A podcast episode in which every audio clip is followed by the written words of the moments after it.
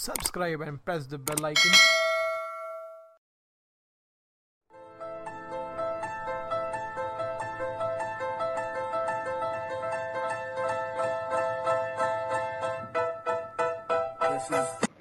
Hey guys, what's up? हम लोग वापस आ गए द स्ट्रेंथ मॉबकास्ट पे आज एक और नए गेस्ट होस्ट है Matt so Matt can you introduce yourself to the audience I'm Matthew. I'm uh, 21 this year. Uh, I am a four-time Asian champion from 2016 all the way to 2019, and uh, in my seven years of powerlifting, I've broken a few. Uh, broken about four world records, and yeah, I think those are my more notable achievements.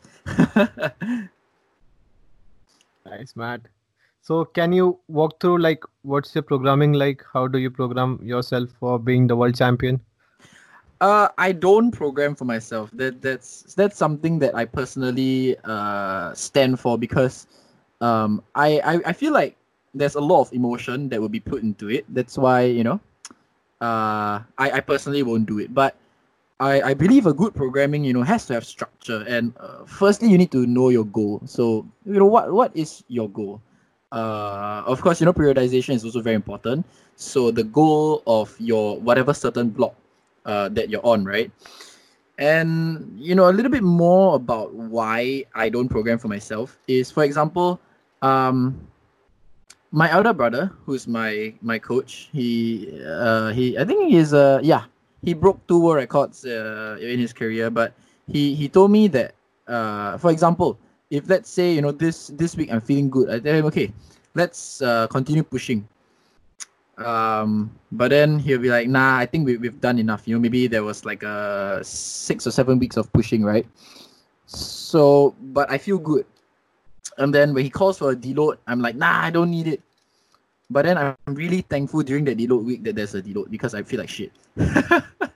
So so yeah uh but i think programming is is something that needs practice um, and it's not very straightforward. I mean, the more thought you put into it, uh, the the better.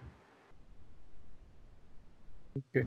So what's your programming like? Uh, what's your brother's philosophy uh, behind your programming looks like? I guess the philosophy uh, behind the programming and something that I've learned is your training is only as effective as your recovery, right? Because um, overtraining just leads to a downfall. And if you're not able to recover from session to session, then it kind of defeats um, the the purpose of training because you don't get stronger when you're in the gym. You get stronger when your muscles rebuild when you are when you recover right out of the gym. So, uh, yeah, I mean that is kind of the quote that you know uh, I, I go by your training is only as effective as your recovery so everything is whatever phase whatever goal uh, we have in mind you know it's all surrounding that Okay. So uh, you talking like your belief is like if you don't recover, training is of no no use. correct Yeah. yeah yeah So you believe in RPE or percentage based programs? Um, it really, really depends. I don't think that it, it's it's very individualized. Um, you know, I, I had a debate recently with with my cousin, uh, about RPE. Uh, I think it was like a few years ago, and I I said that RPE is that there's a lot of variables in RPE, right? Say for example, if let's say you're gonna hit a set of four or five. Okay, let's say let's say you're gonna hit a set of five at RP seven, and then you underestimate because you need to have an estimation, right? You underestimate and then you hit it at RP six, and then you get like you kind of you kind of didn't maximize that set. You know, you always want to maximize. Uh, you don't want to waste any of your sets. In other words, and then maybe you know you put another five kilos on and then it shoots to RP eight. So you know at the end of the day, it's and then there's another variable which is you know sometimes athletes they are not uh so aware, right? So um I feel like leaving it all to RPE um, is is too big of a risk. So what I personally do is I put a percentage and an RPE. So for example, um, you're gonna hit fives at 75%, um, and then you hit an RPE of seven. Say for example, so that is the benchmark, right? If let's say um, the RPE is at seven, then sure, go heavier and hit an RPE of of eight or whatever is prescribed, mm-hmm. right? Uh, or sorry, if it's seven, then yeah, if it's you know if it goes up to, if let's say prescribed seven, it goes up to eight, then yeah, feel free to drop it down. So yeah, I think that is kind of like the best balance that I found because um, you cannot fully depend on percentages also because there's a lot of variables. Like i didn't uh, have a, a, good sleep today. I, I walked a lot you know the kind of stuff. So uh, yeah i think having both and with the athlete knowing how to manage both is very very important. So you're talking about including percentage and auto regulation in the same program right? Yes yes. Auto regulation is very CRP is a type of auto regulation yeah yeah yeah. And if you're an advanced athlete, you know, you've been lifting for like over five years, six years, your body is a lot more sensitive also. How to recover and all of that. So yeah, it's it's auto regulation, you know, RP is really important. Yeah, to be frank, Mark, I I can't judge my RP till date. It's very difficult for me to judge RP. uh well, yeah, yeah. For me, it also is quite hard. For example, right, if let's say I'm gonna hit 200 uh for for fives. And then I feel good, right? Maybe the RP is about seven ish. And then I feel good. I bump it up to, you know, let's say like 205 or 207. And then I, I psych myself up a bit more, you know, I get more focus and everything. then wow, it moved like RP7. So what what is the truth? It yeah, I don't know. It's like is it even real? yeah. It's very yeah. difficult to judge RP, bro. That's why I believe in mixing two of them, like both of them together, RPM percentage. As you said, it's very, uh, what do you say, good technique. Like it's if you have a balanced kind of program and don't focus on one thing at all the time, it's very good actually to get the best of both worlds at the same time. Yeah, and and one thing that programming is it's it's very very personalized and everybody is different. You know, um, some may react, uh, some some people their bodies may react to this method and some may react to another say for example if you have an athlete that is um, that has a very busy schedule right? He he or she only has about uh okay rest very little you know? Then uh trains after work maybe has like a 10 hour work shift. Then with that it's very very auto regulation is very, very very important. And you know so the programming is always personalized. And and something that my brother taught me uh when i got into coaching is the program is dead but the human is alive. You know a, a program can say something but it really depends on how you feel on that day. Yeah, yeah. Get it bro. It's very, very like personalized based. If you're programming for someone we need to know the athlete for a long time to get the program right correct, way correct, right? yeah. So from that point can you tell us about like how do you program for your athletes in general? Like what questions do you ask? Like a, a basic questionnaire do you send to your athletes and all? Um firstly i'll ask about their history. So how long have they been lifting you know like lifting seriously powerlifting? Um, and then uh, I'll ask about uh, injuries because those are very very important, right? If let's say you were from rugby, then you have a a truckload of injuries because you know rugby is a crazily uh, is a crazy contact sport, right? Um, yeah. And then uh, yeah, so so a lot of you know history and background and and of course you know their their goals. Some people their goals is okay. I, I just want to do powerlifting because I like it, right? Mm some people they want to do powerlifting because they want to be the best at it. So of course their programming is very different.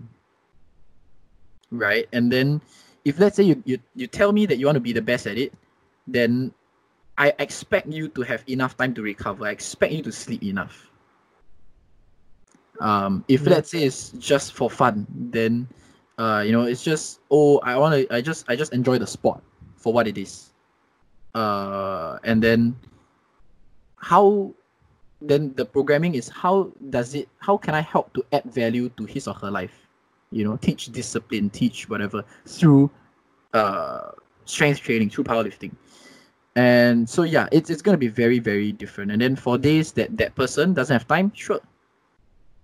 Yeah, it's need to be sustainable for the people who like powerlifting just for uh, lifting purposes, not for competing purposes. correct correct. Yeah. And something that is okay so after that right after the whole questionnaire you know get to know them better um i i usually like to start with an intro phase.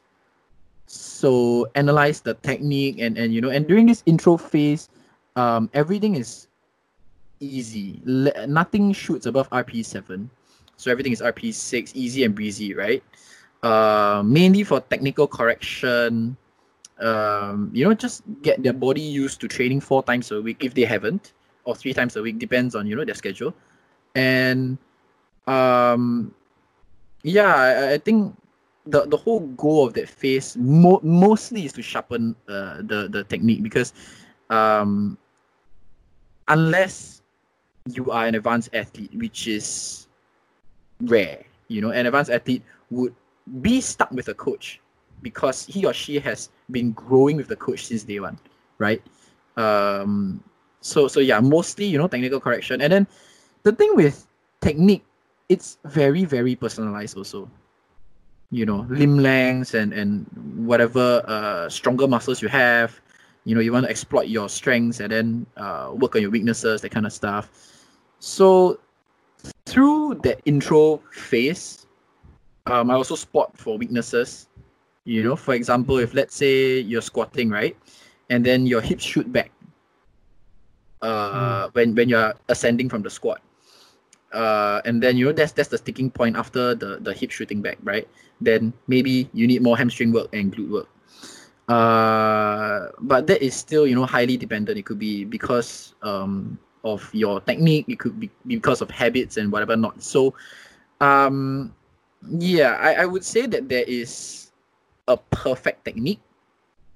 There is there is a perfect technique in my mind that I want all my athletes to follow but it needs to be customizable to them. So, for example, if let's say this perfect technique doesn't work for you, then okay, we would work towards what's perfect for you.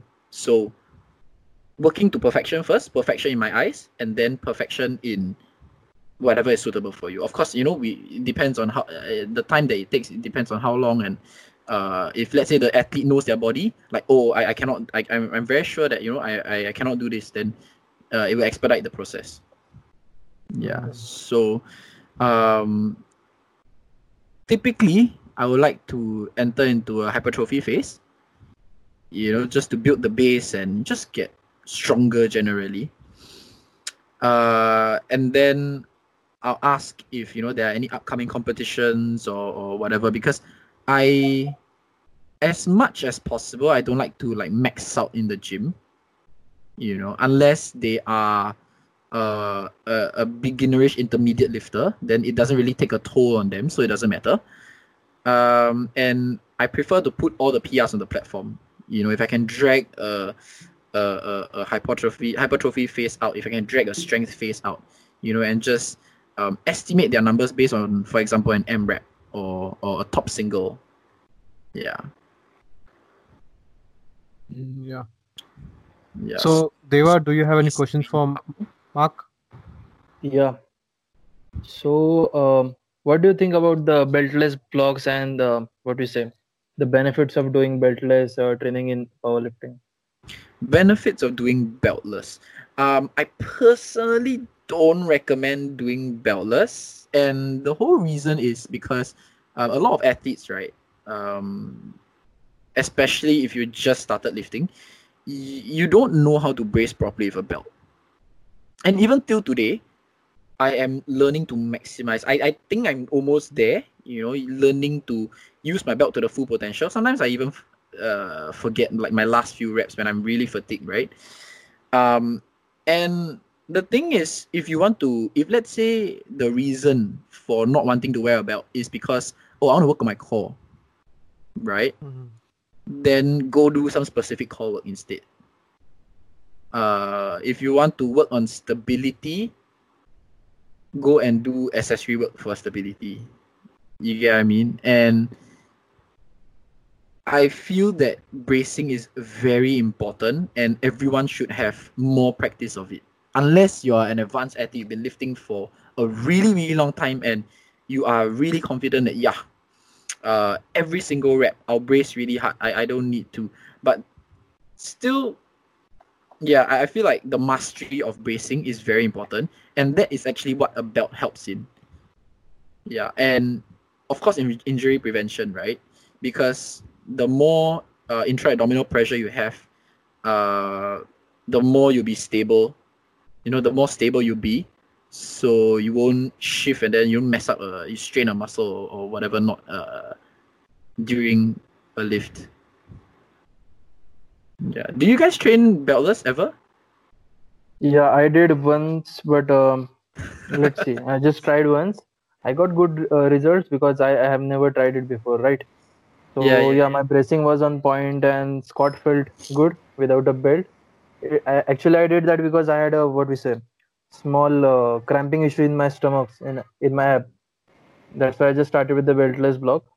So I got good results. Let's see in future if we, if I'll do it or not. So, yeah. uh, And in how my was your Asian? Yeah, yeah, Vedant, go. in my experience, I believe that beltless pause sumo deadlifts have helped me a lot. So I try to keep them in my strength block as well when I'm closer to the meet. in in terms of uh technique, Yeah, right? just because to for pause, uh, right? Yeah, yeah, yeah. So uh, first I have primary day for sumo deadlift if I'm closer to the meet, and secondary is a little technical day which involves pause as well, so that I'm still maintaining my position of the bottom of the floor. Mm, yeah, yeah. I, I think in that context, you know, if you want to uh make sure you're very you're you're more stable and everything is okay, uh, and but of course you cannot go heavy, right? Because the the, the risk of injury, especially a pause deadlift, Yeah, that that's just to you know like a low RP is just to refine the technique and, and feel good, right? That's just the purpose. Yeah, yeah. I mean, in that case, yeah, of course, you know that there's a time and place for everything. Um, but straight off the bat, if you ask me, like, would you recommend uh beltless training? Uh, not so much. I would prefer people learn how to brace properly. yeah, and I think it's very And- individualized the use of belt. Also, if you're if a person is beginner, he should learn firstly how to Yes. brace and breathe correctly, and then put on a belt, and then you know learn how to breathe into the into the belt. Yeah, yeah. Yeah, Devang, Educate go- yourself. I'm sorry, you were saying something? No, no, no. No, Matt, you were saying something? Yeah, I wanted to ask Aniket, have you have you tried? Aniket. Metalist training. No, bro.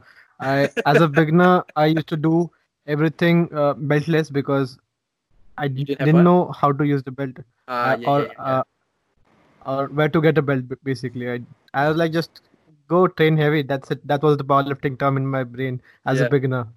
So I was like do beltless. So I got till 235 kg deadlift as a beginner That's- without any that's belt. Impressive as a beginner, and you were very young then, right?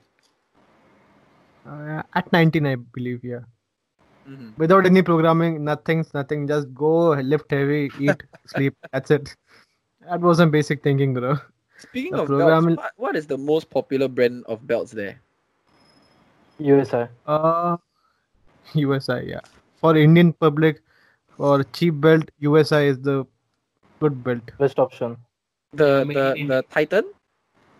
No. Titan is from USA, so Titan is very expensive in India. The belts We are have very to expensive. export them. Uh, we have to export them from USA, so it Right. like cost very high for us. So which one again? Export, What's- what's the import. brand? USI.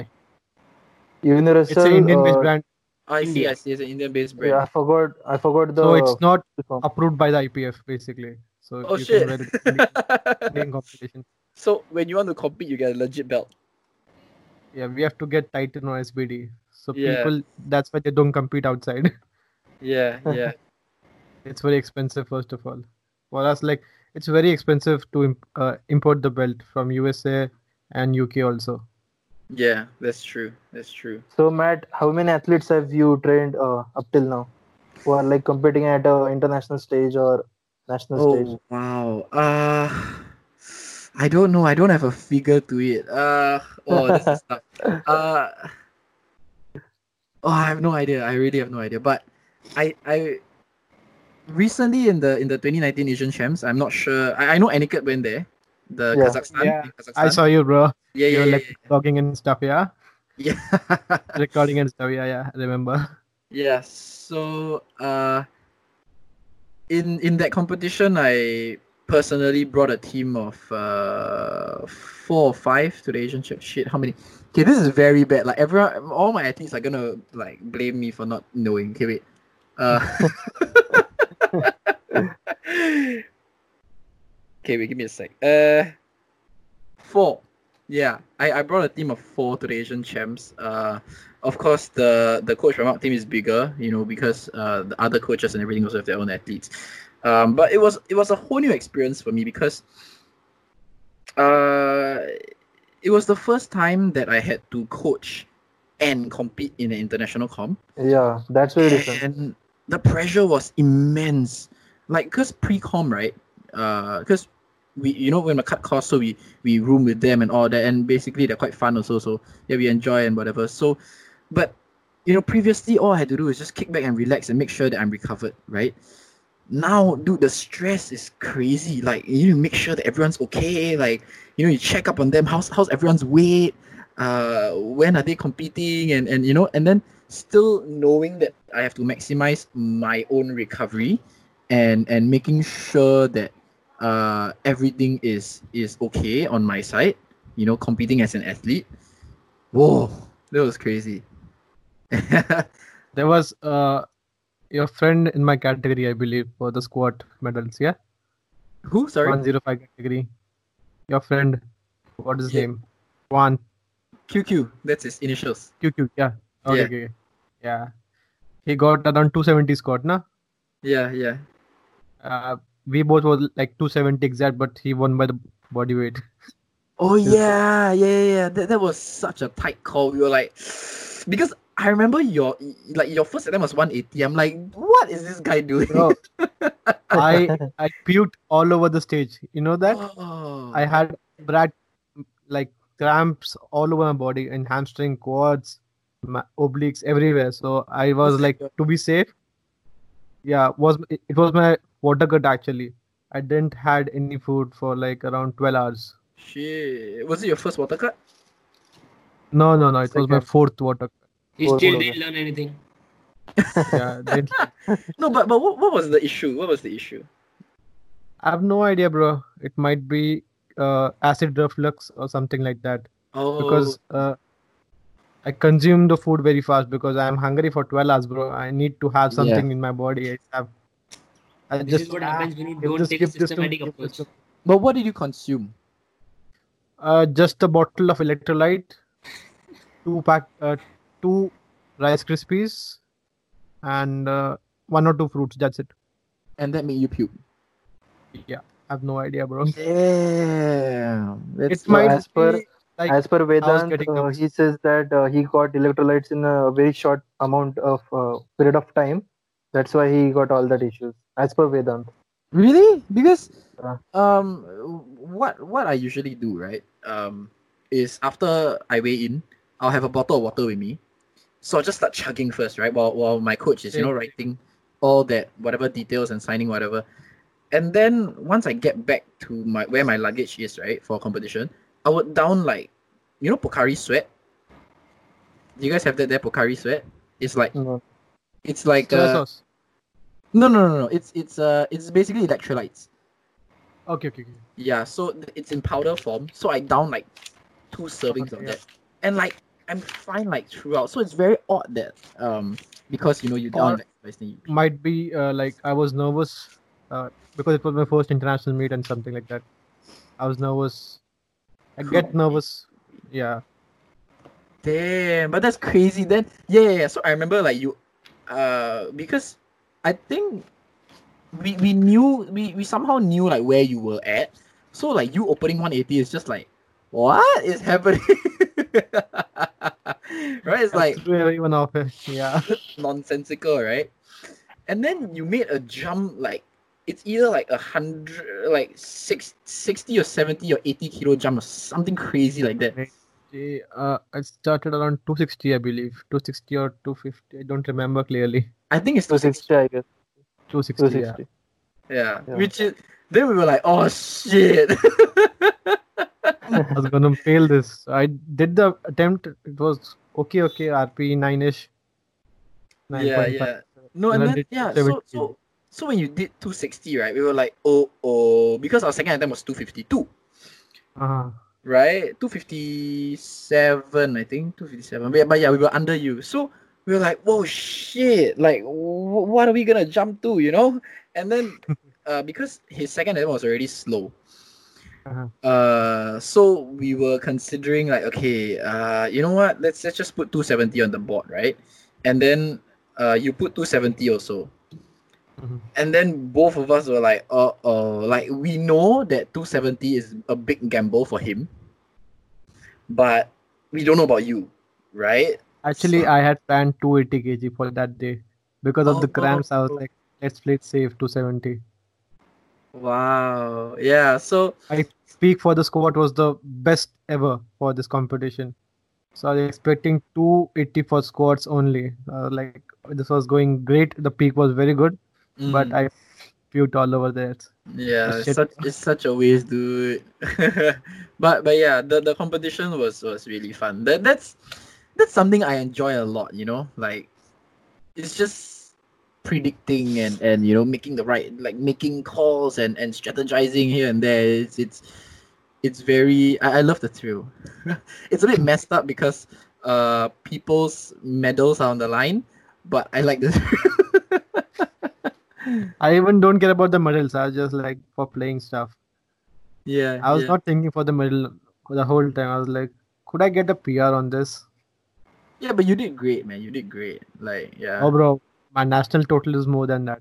Huh? Seriously? Yeah, Oh Yeah. no. I He just benched- squat PR. He benched around 180 kg. That was a national record for India. That's why he's the strongest. 180, 180. Okay, 180. 180. So that's why he's the strongest. Uh, what do you say? Junior in India in right India. now. Not Jaw now, a senior now. Yeah. Oh a senior. damn. what's what's your uh points? Is it is it called points now? I don't know. Yeah, I Yeah, Yeah, points, yeah, yeah. IPF points. It keeps switching up. Like sometimes it's called IPF points, sometimes it's called Wilks, sometimes it's called IPF Wilks. I have no idea. What's what what was your Wilks? I need to check, bro.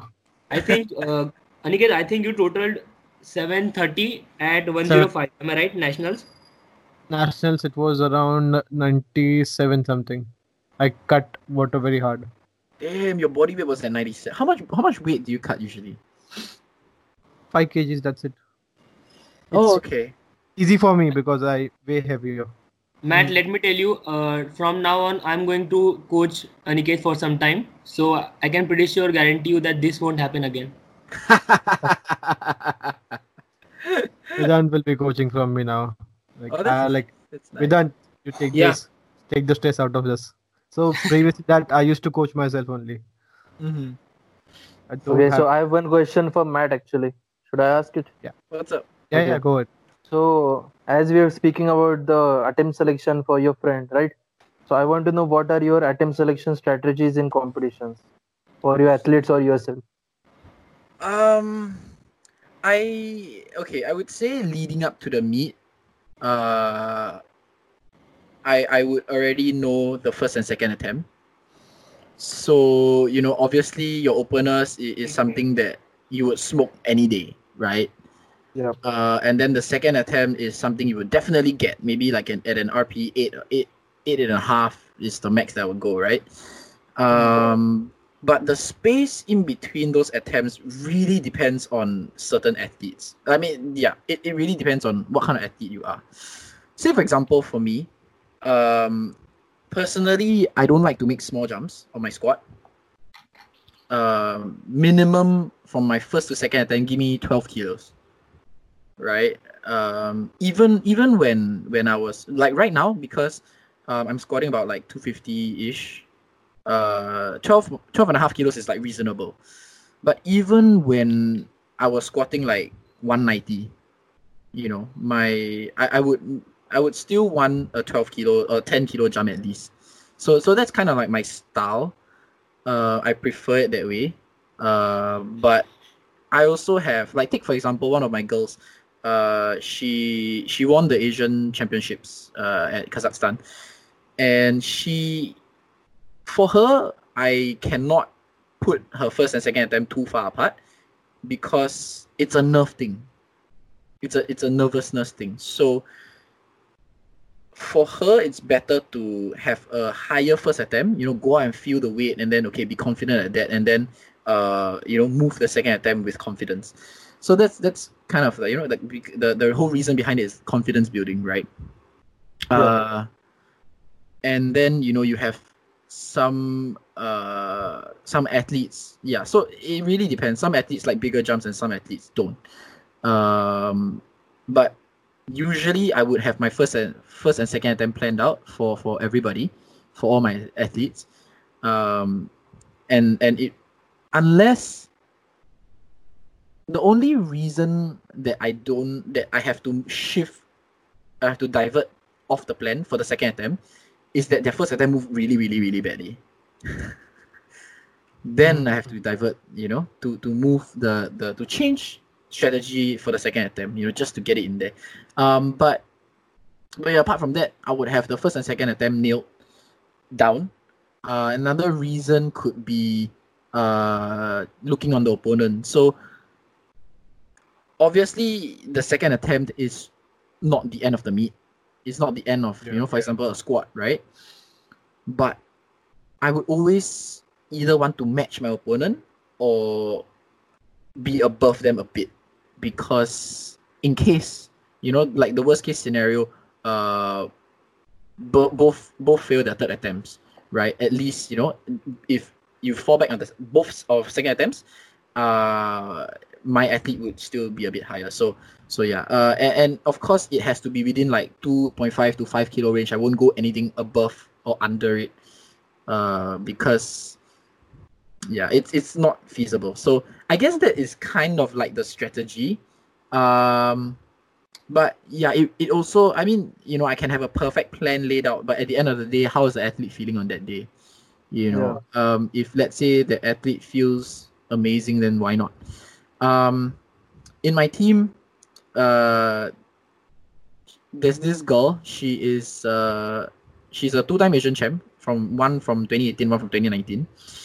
Uh, so from her, I think her second attempt pool was 178, an Asian record, right? 178 was just to beat the opponent uh, on the second attempt because both haven't gone for the third yet, right? Yeah. Uh, and then because we have the upper hand, because we go last, because uh, it was the heaviest deadlift, so we put in the world record at 196. So so 178 to 196. It was a big jump. Uh, because her opener was like 172 or like something like that. So 172 to 178 is just a, a, a mini jump, like what a five ish. I don't know.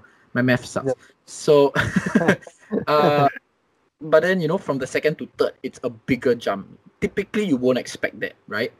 Um but then we were very prepared to drop it to like 183 or something. If let's say the opponent made the attempt we will have to throw in the card immediately to to uh, just to beat them by a bit or match uh, i don't remember who's winning on body weight. Um then but the the her opponent didn't make it. So yeah 196 stands. Uh Unfortunately, she didn't get it because of Keller's burst, but that would be an open world record, and it'd be okay. pretty cool.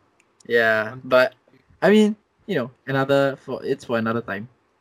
Okay. So talking about the deadlifts, uh, Aniket in our team believes that he doesn't need uh, that much of warm up sets for his uh, deadlift attempt in a competition. What are your views on this? oh, really? I- it really depends, I'll like person you. to person. I can explain you why I think because you're just s- starting warming up for the squats and bench. You're already warmed up. Your all the muscle groups are working properly. So I believe you don't need that much of uh, what do you say extra junk volume for your deadlifts, not to be fatiguing all the way. Yeah. Um, I feel like at the end of it all, like what makes you feel better. that- you know like that's that's the most important like to me if let's say like for me because um, i'm not very good at deadlift like I mean typically you have like 30 40 kilos away from your squat right?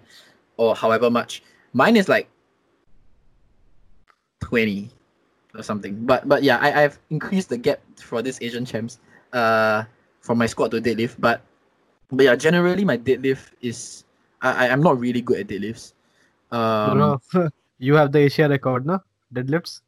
I do, I do, but but but yeah, uh, generally I'm, I'm not. And you also you also are the strongest Asia man, no? You got the strongest junior title yeah, for Asia. yeah, but but yeah, I would say that I'm not very good at deadlifts. So, um, I I would I would prefer more warm up sets, you know, and sometimes even like pausing my my second warm up at 120 or something like that. So, uh, just to you know make sure the technique is on point and everything, just to feel good. Like ultimately, the the whole goal is to feel good, for, you know, for your warm ups. If let's say you feel that you know, yeah, my technique is consistent, uh, I can make bigger jumps. I don't need to take so much warm ups, and that makes me feel better. I feel fresher going into the competition. Then of course, yeah. But I feel generally, bigger guys need more rest in between. is that true? I need a lot of rest, bro. Bro, I can't recover like you guys. It's very difficult for me to breathe in this body weight. yeah. Right. Yeah, it's very difficult, bro. But K- Kazakhstan was very good actually. The competition, na. Yes. Yes. It was quite nice. Yeah. Also, Matt, uh, what changes do you make in your programming while, uh, tra- like, what is it, programming for your female athlete? Because as we know that your, our programming changes as gender changes because women Yes. can handle more volume and uh, higher intensities also, and they can recover faster. So, what are the other aspects that you can uh, like tell us, which we can improve in our programming?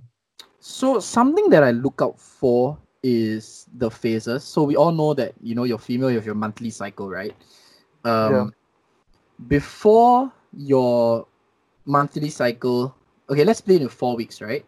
And let's say week zero. So before the four weeks, let's say you just had your uh, menstruation. So the two weeks after that is where you are at your most powerful so that is where you know we will push and and and um, maximize everything that we can and then the next two weeks is where the the they will slowly feel like crap right so um, it, it, really also depends from from person to person. You know sometimes um each sometimes it doesn't really affect them. You know sometimes wow it affects them a lot. So uh it, it needs to be observed and and yeah. So generally the last two weeks uh which is closing into their menstruation, it will be uh slightly tapered and, and things will be a bit more chill. So that is, you know, more focused on recovery and just, you know, feeling good because yeah, we don't want to take too much out of them because you know everyone not everyone is I mean, okay, let's be frank. No only a handful of people are full time athletes Yeah. right? And um you know they, they still have their lives to carry on and and you know to do to work and and I you know it's not possible to take that away and and just like feel like shit and just you know stay in bed and recover. So yeah, that that lifestyle considerations and all of that also. So, what about you, Matt? Are you a full-time athlete, or um, are you like earning something from other business, or you, are you just doing online coaching and other stuff in like powerlifting only? Uh, right now, right now, uh, I, I just graduated from school like three months ago. No wait, in March, April. So yeah, a few months ago. And uh, as of now, yes, uh, I'm uh, working on the the business. The business being you know Coach by Mark, the the brand, the team. Uh, online coaching, yes, and then uh, personally, I also do personal training. Okay. Um, but yeah, just mainly both of them, and you know, ultimately the goal is to, for me, uh, is to make online coaching a full time job. Okay. Also, what made you start powerlifting in your like start early ages? Uh, okay. So my elder brother, right? Uh, he started powerlifting first. Okay. Uh, he started powerlifting because his friend introduced it to him. So, uh, I think that was in 2013 or 2014 where he heard about powerlifting. So 2014 is when he competed uh, for the first time. But you know, before that, if I'm not wrong, uh, it was just him going to the gym. You know, he just wants to get stronger, get bigger. I don't know. Uh, and back then, 2013 ish, I was 14 years old, and I was a computer game addict. Like, I would rush home from school, right? Just so that I can play computer games all the way till you know. Sometimes I would like skip dinner or like just munch a bit here and there just so that like just leave me alone. I want to play my computer games right? Um but then here here he comes forcing me to go to the gym. And you know as the younger brother i, I just i'm like fine i will go with you. But it, there was a lot of resistance. Like i really don't want to just leave me alone right? Um but after a while you know after him dragging me to the gym uh, a, a, a couple of times, you know, I realized that hey, I actually like it, and I guess one of the motivation was that okay, so in for us in secondary school, right, which is I think like high school for you guys, Yeah. Uh, like what standard? uh, when you are about like 15, 15 years old. Uh, eight, Yeah. eight, yeah, ninth standard, I guess. Aniket. Eight to nine standard. Yeah. Yeah, Yeah. and so so for us it's called secondary three right? And and you had to do pull-ups then. And i don't want to be embarrassed like i cannot do pull-ups right? So i told my i, I told my brother i said that yo uh, i i want to I, I don't want to you know embarrass myself and i want to do pull-ups. Like, i want to be able to do pull-ups right? So that was like kind of the first motivation and then you know things snowball and then like he introduced me to a barbell squat and then I'm like oh my god this is actually quite fun. Um I I remembered that I at that age I wasn't able to bench a barbell. It was too heavy. So I started off with like four kilo dumbbells.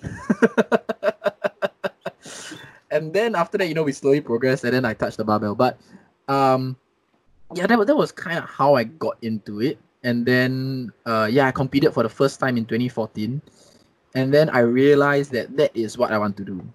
You know, And when did you started implementing programming in your routine? uh, I guess from the very beginning because my my my elder brother coached me right, and and still is Ah. so. Uh, from from day one. So from I I guess I would say I'm very blessed to start young first of all because you know I have cumulative years of experience and advantage, and I have proper programming from the very beginning. So um, I guess that is what got me here, and you know with with I, I don't think that I'm a very talented athlete because you know I mean if you put anyone seven years on proper programming you know since they're very young and then 14 is where you know puberty and then you know I maximize that and whatever. So um yeah I mean if if you if anyone had that circumstance they would also be you know somewhat at the top of their game uh and there's some there's a really funny story so my my brother nicks, nicknames me a flower in the gym because I get very easily injured. Like it's very like delicate, you know, like if, if you if I just flower. mess up yeah, I just mess up a rep or or you know you just implement like a new exercise and I and I you know don't like it or I cannot uh make it work right. I'll just feel aches and pains and like you know sometimes ah I will get like lots of injuries. So uh yeah, so so that's something he calls me, and yeah, I mean uh, you know I I know of some people that won't get injured, like they're they're very not injury prone, like my younger brother. I think he had like a minor lower back issue, but you know those like when uh, th- those kinds that go away in like one to two weeks kind of stuff. But I think that's about it for his years in lifting. Also, I think he's been lifting for like four five years or so. So yeah, it really depends on the person. Okay, and how did you deal with your injuries? Like if they ever happened with you? It really depends on what, but I I'm very happy that I got a good support system. So uh, obviously the first person that I'll complain to is my coach, right? I'll complain to my elder brother. Yeah. Oh, this this hurts. I cannot do this and whatever. This is so demoralizing, whatever, right? Uh, and then of course you know he'll give me solutions and have you tried this? Have you tried that? Um, most of the time, I would say like sixty percent of the time, uh, things will go away. Uh, you know, with with a couple of implementation and fixes and whatever whatnot uh, and that 40% of the time is when the it's way more complicated. Yeah. so i'm very fortunate that um, i have a rehab guy that i go to. So he helps me with you know all my injuries and um, those kind of stuff and, and making sure that my body is healthy and ready to go. Um, i think one of the major injuries that i had was my knee so with knee pains, right? The most common solution or the easiest solution is to release the quad because you know quad tightness and you know those kind of stuff or tibialis, right? So you just release those two areas and then you know you see if it it helps. Uh, but mine was Yeah. yeah, yeah. So so that's like the first solution that anyone would do, uh, because it's the easiest. You know, it's you can do it on your own and whatever. But this was way more complicated than that, and you know it went down to my foot arch.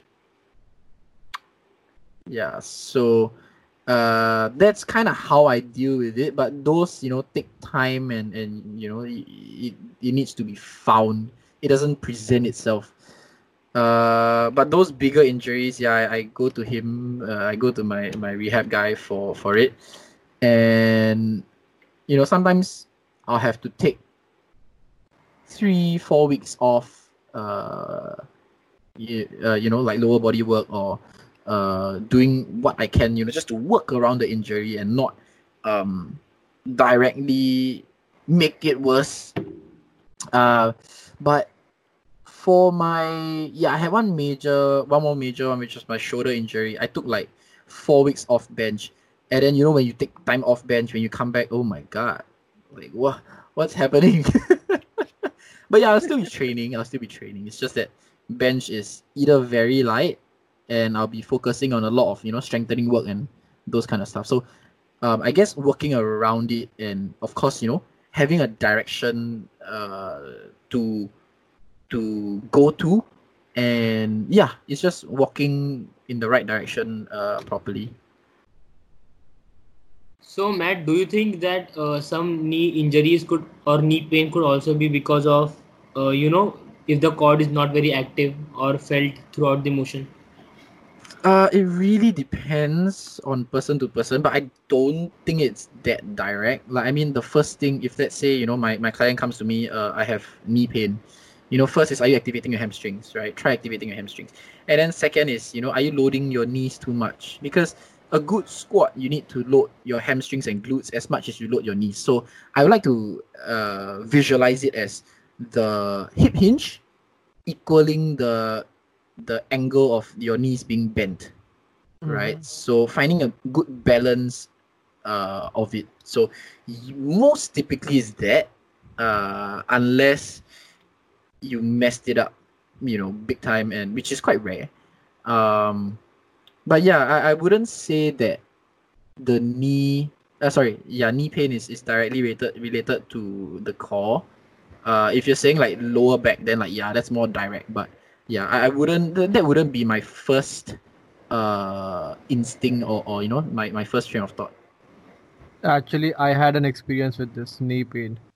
In 2018 for the nationals, I was like uh, traveling to the train, and I suddenly feel my knee was painful. Uh, Oh, like was like, uh, what was what's happening over there? I don't know. I I need to catch the train. We're going to the competition. I like all fucked up. Like tensed up. I was like, let's let's go and figure figure this out. So I listened to every podcast there was on knee pain while traveling. Everything was there, so I just listened and just took time off. Uh, did some foam rolling. I had this electric uh, muscle stimulator thing with me. Oh, that's that's cool. It's very cheap, bro, for us. It's like 500 rupees. So that's around uh, 10 US dollars, 10 or 9 Okay. US dollars. So I was like, just carry it me. So I did that, and after that, my knee was completely fine.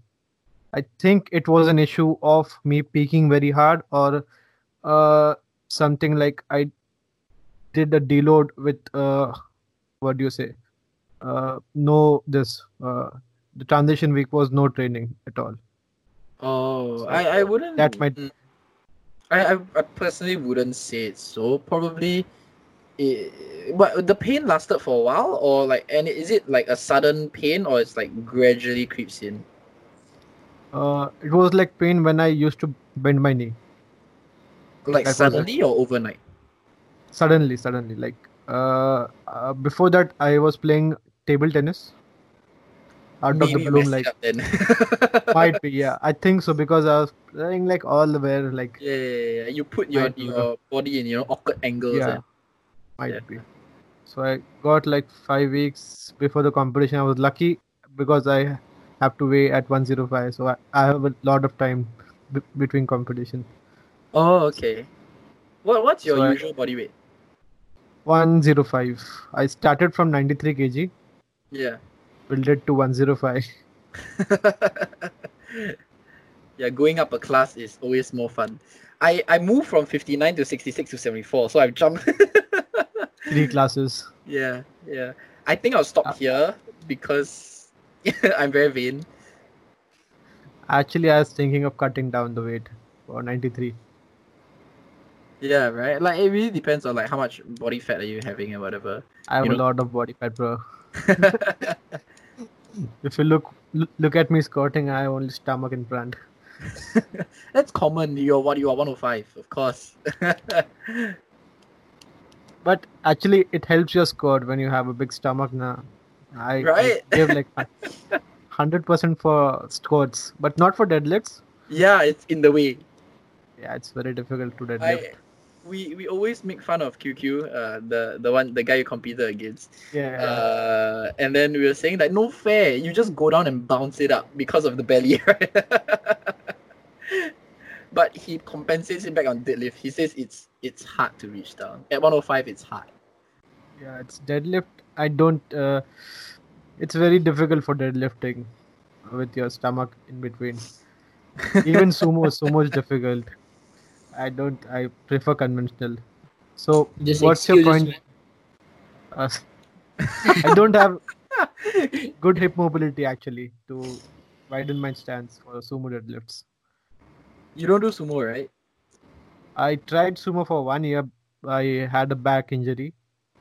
So to take the load off, I did sumo deadlift because it's very comfortable for me. Yeah. No convention, only sumo. It's comfortable for the lower back. yeah, very Also- comfortable. Also, Matt, I have one one more question. What's up? Vedant Hasna Matam. Uh, so Matt, what do you think about um, OHP having no carryover to your bench press?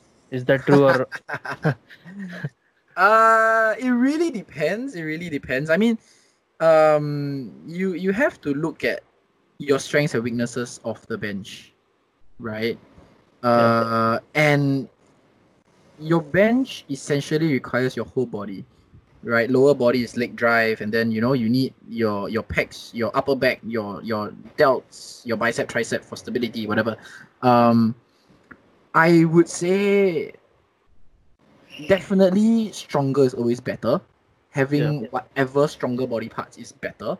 Um, but programming wise, uh, unless I spot that the client or the sorry, the, if I spot that the athlete has a shoulder weakness, uh, in terms of the sticking point and you know failing bench because you know they're unable to to uh, follow through because of their their shoulder, and if I determine that, then yes, uh, it would have carryover. But for like generally, if let's say you know people don't have problems and and all that, uh, I would still include uh, overhead presses, but not barbell. I would prefer to yeah. Dumbbell presses. yeah Yep, yeah. Okay. because you know you have uh, more shoulder uh, freedom. And you know work on your stability and and uh, yeah so but that's kind of like the general approach for it. Uh yeah only if there's weakness you know then i'll place more emphasis on it. But yeah it, it will be included uh shoulder work will be included but not heavily prioritized Okay. Also, what cues will you give us, uh, you to us for improving our bench press arch and improving our leg drive during a bench press? Um, first of all, I would say that the bench press arc, our the bending of the upper back, is Yeah. really highly highly dependent on the shoulders depression, uh, retraction and depression. So if you have a good retraction and depression, right, uh, there will naturally be a shoulder, uh, uh, uh, uh, upper back arc. So you know, a lot of the times it's not about of course mobility plays a part right but a lot of times for people it's not about mobility uh, it's more of learning how to retract and depress their shoulders and keep it retracted and depressed throughout the movement. Because uh, uh, it's very common to press and then you over press right? And then your shoulder comes off the bench or uh yeah then that increases the range of motion. You cannot load your lats uh, as efficient as you know your first rep for example. Um yeah so so that is kind of like for the bench arc.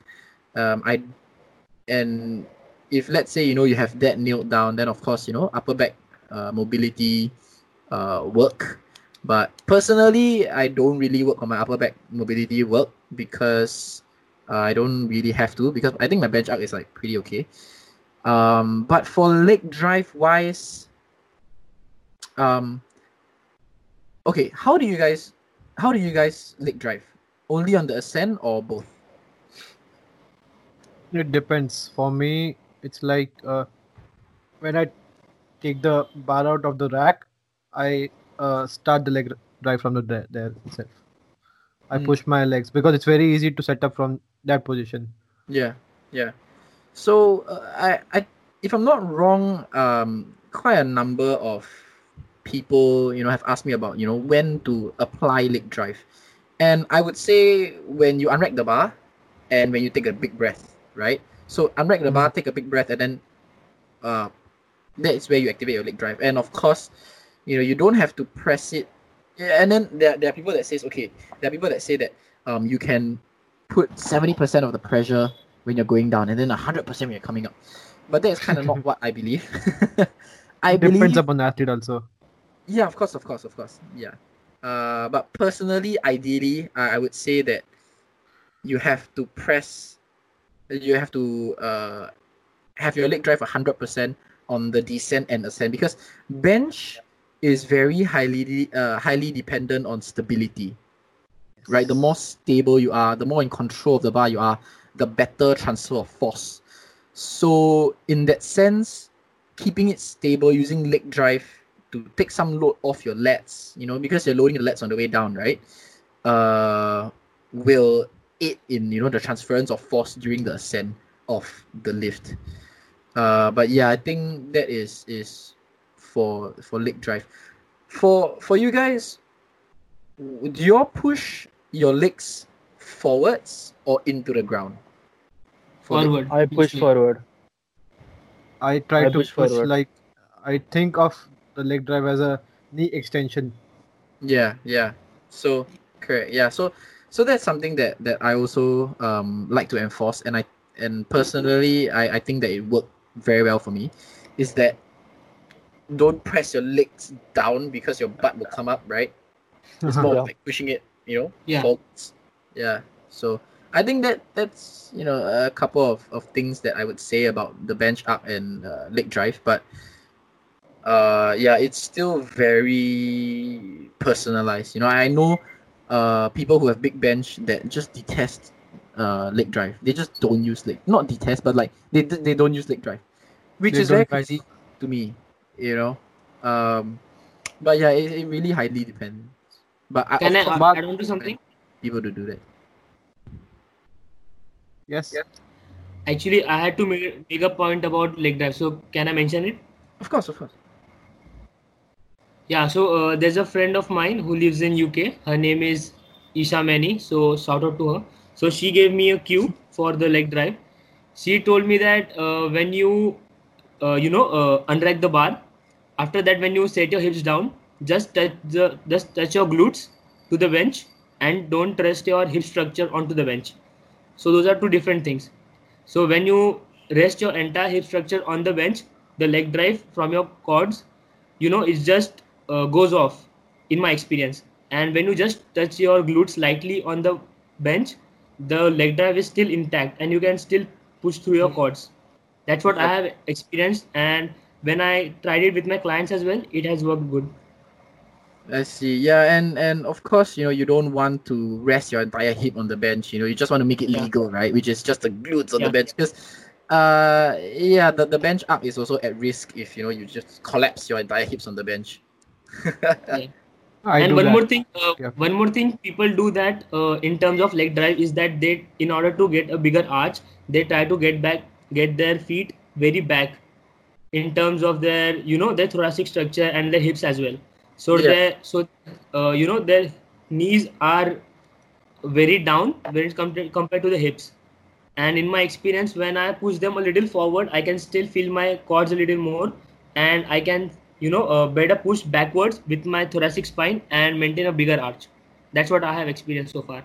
Yeah, I've seen lifters like they force their leg all the way back, like as far as they can, you know, uh, as close Yeah. as to the head as possible, and it looks so uncomfortable. Like personally, I don't like to do that. Uh, I, I like to find a sweet spot where I can apply as much pressure as I can because it's so uncomfortable. my my bench out is uncomfortable enough itself. Yeah. And maybe that's why they experience the lower back pain they do in the bench yeah. press. Yeah, yeah. Um, a, a common misconception, right, is you just want to up the entire back, but you want to up the upper back, not the lower back, because if you up the lower back, the muscles shorten, right? There's a very high chance of it cramping. Yeah, so that that's kind of something that you know people don't understand why they they they just say like, oh, I don't know why my lower back cramps. Well, because you are shortening your entire lower back and squeezing it as high as you can. That's why.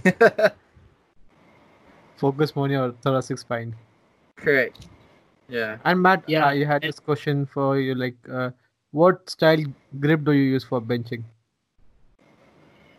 Uh, damn.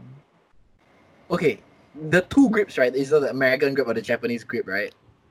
Yeah. Bulldog Um, grip. I I use like a hybrid of it.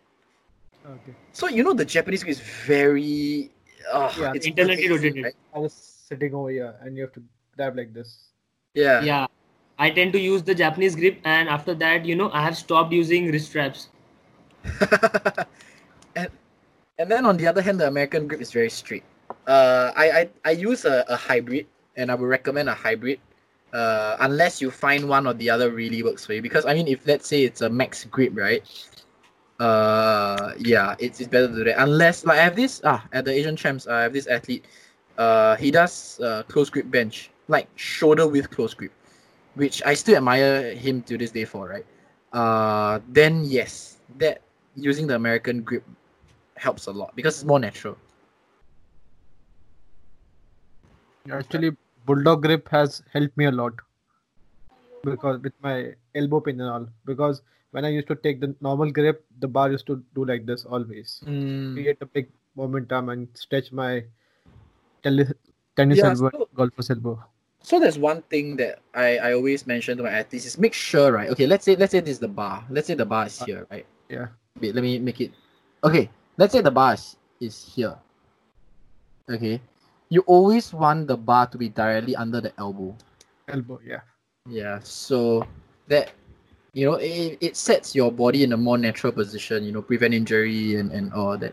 Yeah, and, and there's better transference of force because it's in the direct line of contact. Yeah. So, Yes.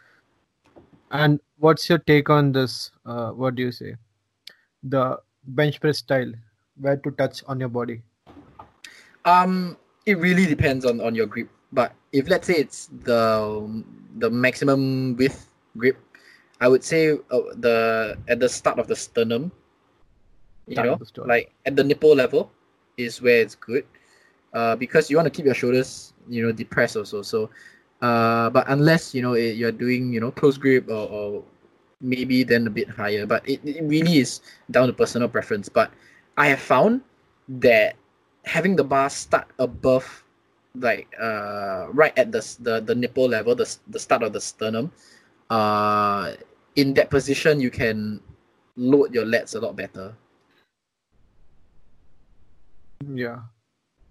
Let's yeah, makes sense. Actually, people don't have the idea of in India, especially benching with the arch. They just lay on the bench and just try to do it like a bodybuilder style bench.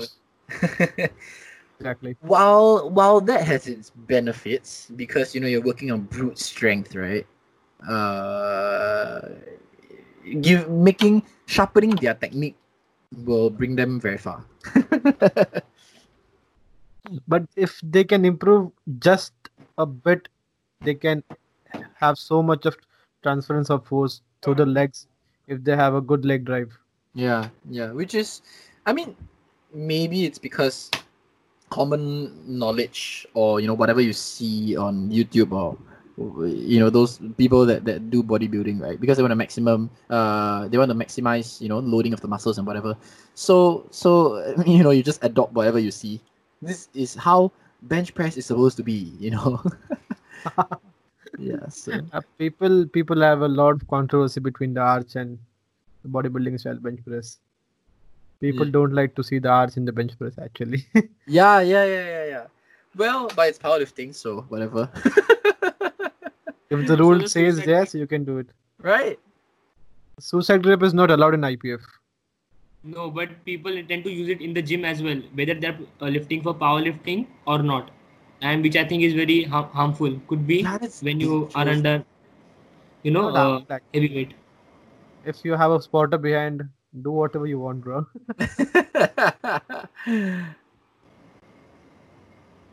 Especially I used to do the suicide grip because it was easier on my elbows and stuff.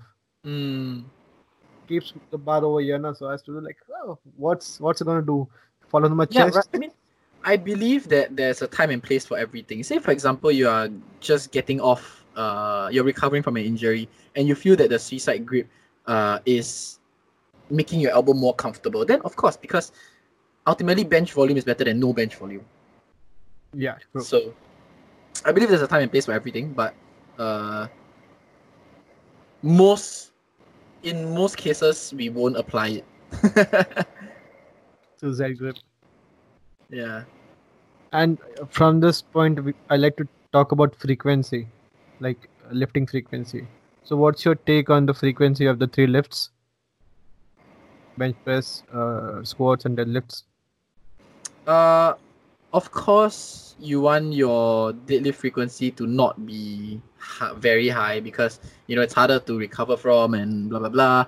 And then bench is uh, the lift that you can recover the easiest from. So you know it's easier. It's it's you can you know uh, put more frequency and yeah. So um, I would say that it really depends. If let's say this athlete tells me that okay, I can train like every single day, like I don't care, right?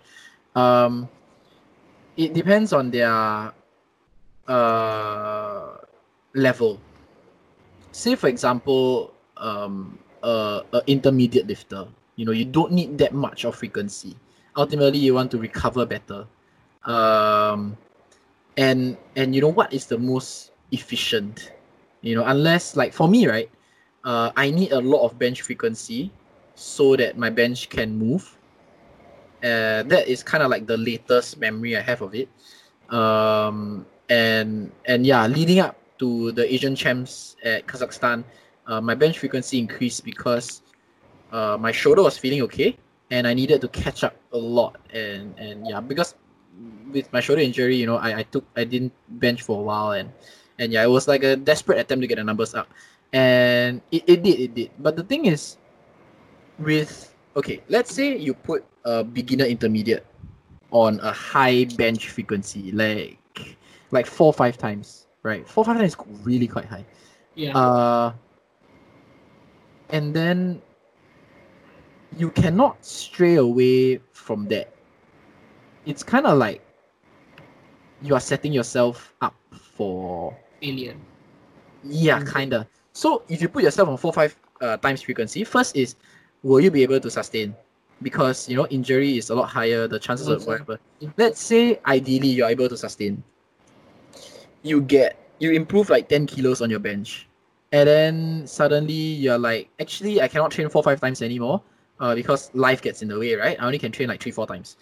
So bench frequency also takes a hit. Oh, I cannot train so long right? So if let's say you can train three, four times, you may not bench every session because, for example, this athlete cannot train as I cannot put as much time in the gym per session. So maybe you you drop your frequency to three times.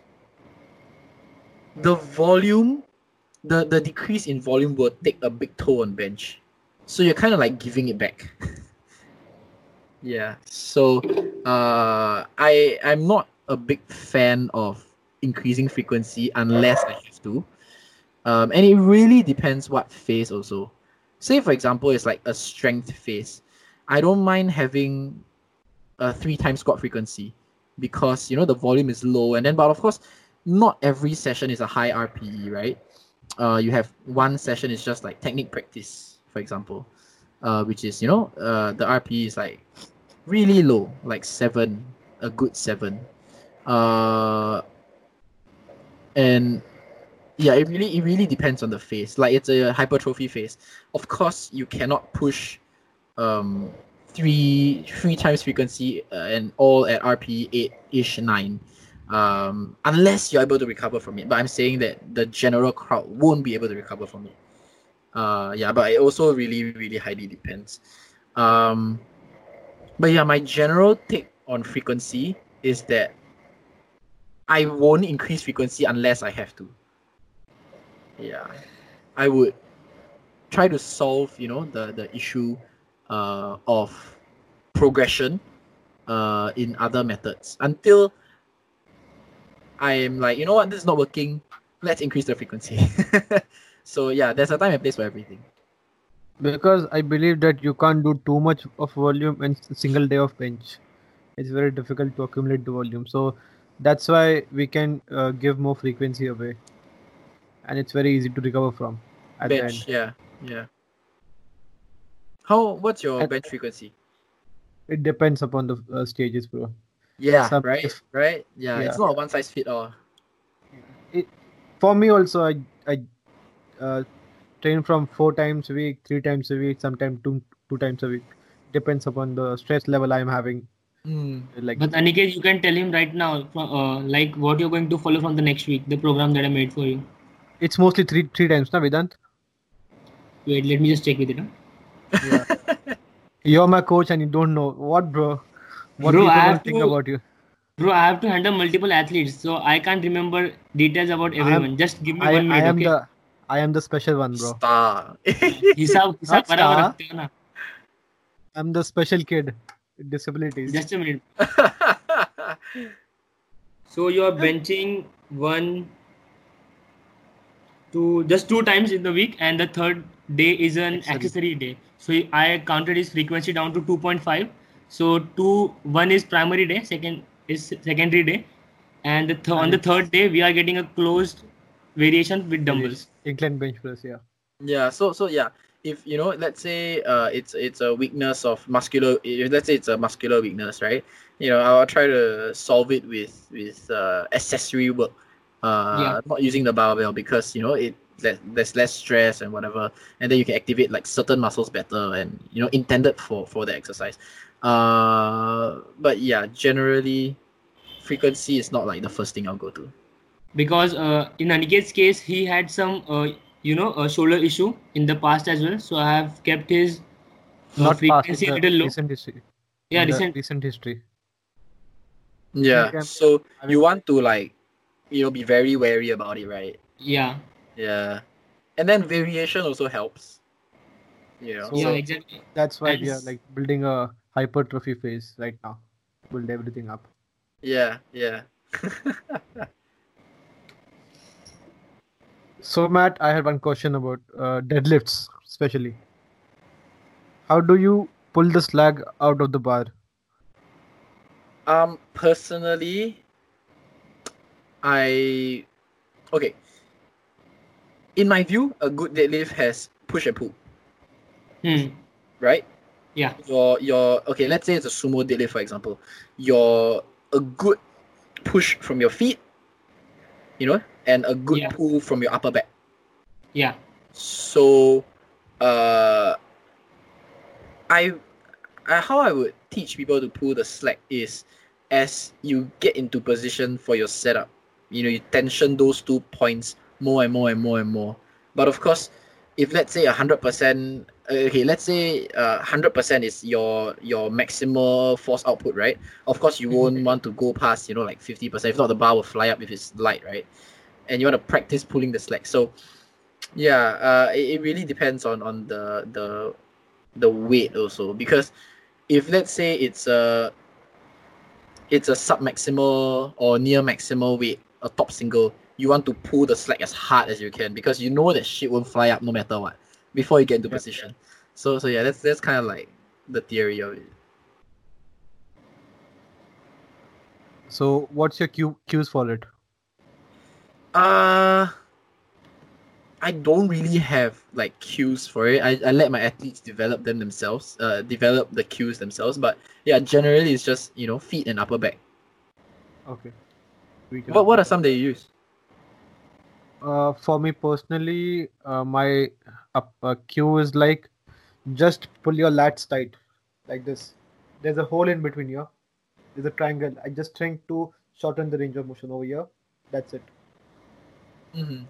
And that, That works for me. pull the slack? Yeah, uh, because I pull conventional, na, so I build tension from this area. Mm-hmm. Like I close the area, close the area, close the area. So actually, my uh, upper back is doing all the work. Upper back, the posterior chain, basically. yeah, yeah. I believe I believe slack? one of the mistakes that people do uh, in this cue is that they uh, retract their scapula, and Yeah. which is not really oh beneficial. no, definitely don't retract your scapula. Some people do like the bench thing. Please don't. Yeah, you want as short of a range of motion as possible. And besides, if you retract, if you retract your scapula, your scapula won't have the strength to hold like 300 kilos off the ground, so Oof. it give way in the end. So there's there's no point. Actually, it won't stay there. As, won't. as you pull the bar, your hands will come like this, Yeah, the normal position. It's impossible to pull your scapula back while deadlifting. and you're increasing the range of motion for what? yeah, and it's in between your body. The uh, uh, what do you say? Center of gravity comes in between your body. It's like the slant thing. Yeah, Going. yeah. So, yeah. So uh, actually, yeah, something that I'll, I make sure that people do is protract their shoulders. So Protract. yeah, yeah. So make sure that it's you know their arms are lengthened, not the other way around. Okay. okay. So outside, like this. Yes. Yeah. But of course, you know, you don't want a super round upper back. You know, a bit is fine. So uh, what do I do is uh, I just uh, use my lats to engage this. That's it. Mm, use my uh, what do you say while pulling the slack out of the bar i think of my lats as like the slack puller yeah. that's yeah. what i call it For conventional, it's it's a lot more applicable. yeah Yeah. Like like the Russel Orhii's deadlift, right? He does that also. yeah, Yeah. and Uh, uh, have you seen? Russel uh, Ori- yeah, yeah, Aniket, go ahead. no no no, go ahead Yeah. So as I was saying, uh, do you know Ricky who Ru- Ricky Cho is? Yes, I do. And have you seen his technique? Mm-hmm. I think uh, watching his technique was very beneficial for me when I implemented it in my, you know, uh, in my technique as well. Because the way he sets up for this deadlift, I think it taught me slack to like be, crazy. yeah, dude. yeah, it taught me to be little, little patient, of the floor. Because in the beginning, I I used to rush, you know, off the floor, and Yeah. that resulted in, uh, you know, improper position of the floor, and that's why I couldn't lock out because in the beginning your when your po- starting position is you know disrupted you can't lock out your deadlift it's not just a glute Yeah. weakness it's your technique as well Correct. Yeah, I, I personally, in in my personal experience, if let's say I pull the slack very well and I tension properly at the very beginning, uh, yeah, so pulling the slack as hard as I can, you know, my, my legs are solid pushing, uh, before the bar pops up, right? The the bottom part will feel like nothing. Hmm. Yeah, that that's for, that's more for sumo because conventional is just like ah, it's heavy all the way. No, no, actually, it's very easy off the floor. As you come past the knees, it's very hard. I don't know why. I can pull easily anything off my knees. hmm It's very easy. It's very easy. But uh, Yeah. off the knees is very difficult. I don't know why. Because you have a longer range of motion to complete. That's why. Mm, yeah, maybe it's like positioning and all that also, or or it could just be you know the weakness of conventionals. Or might be I could not be strong enough. Oh, don't say that. I believe I can get more stronger with the better coaching, better peaking and stuff. mm, mm, mm. Yeah, like structure and and you know, uh, proper structure like for a long time if someone knows how i uh, what do you say peak and can predict that over a time of like over a period of time that could help me a lot Yeah, yeah, that's true. And okay, not everyone. Truth of the matter is, not everyone can afford a coach, right? Because you know we we do this for a living and all that. But the thing is, for me, I would say that if I want to do something, I will do it all the way, and I I want to make my times worth. Um, I I was fortunate enough to have my elder brother, you know, coach me throughout my powerlifting career from the very beginning um but there i have seen you know people who are talented. You you know they're talented and they have not reached their potential yet. And but it's very unfortunate because you know they cannot afford to hire someone that can guide them in uh the proper direction or just to maximize their potential. Yeah. I mean Yes, I've they're always really? Yeah. In india they are everywhere bro people don't have proper knowledge of even basic peaking hmm Because- guy- this because the yeah. entire concept of peaking doesn't exist because we get the notice of our meets competitions just a week or two before what yes because we talk Oh. about this with bryce lewis matt cronin and they were surprised as well Wow. You you guys get notice one to two weeks. Not Yes, for I- nationals but not for, for states nationals but states or district meets But in order to compete nationals, you need to compete in a local one first, right? yeah Yes. local local is district district then states then we have to go for nationals And even for nationals, they just keep in keep us in the dark and say that the nationals will be at October or November, just roughly, and nationals No, no, happen but just, with that- two, just nap- nationals happen two weeks after the state meet. Ah, wow. Correct you uh, actually we know the national dates for like three months that's it we Mm. know the exact date when the comp- exact week actually when the Yeah. competition is happening but we don't get the schedule for the competition like when is the 105 kg yeah, competition so we don't I know the like- exact date of the I feel Yeah. like three months is okay. Like if you give me three months, right? Like yeah, it's fine. but But, we don't know when the district is happening and when the On the states are states is happening. Wow, that's crazy. Yeah, I would I would never I would never do that because So maybe so maybe that's why you know the old school time powerlifters who used to compete for equipped as well, and since the raw lifting in India has grown since 2017, I believe they still practice the the same type of you know philosophy of training, Yeah. like going Yeah. heavy always, because they're just always getting prepared for the meet because the meet will be like a surprise, you know. Yeah, Yeah. exactly. But uh, if I were put in your position, I would probably take. Yeah, I would definitely take your uh, district and state. Is it these two? District Yeah. meet Yeah. and then state meet. Yeah, I would take district meet and state meets very very easily. Like go there and like a, a top single RPE eight or nine day. You know, because I mean, if let's say nationals is happening like two three weeks after, or for example, right? Then you want to perform on nationals because Yeah, you know not not your your state or district meet and uh because it's it's impossible to perform at the highest level you know to at in in two with two weeks notice also so yeah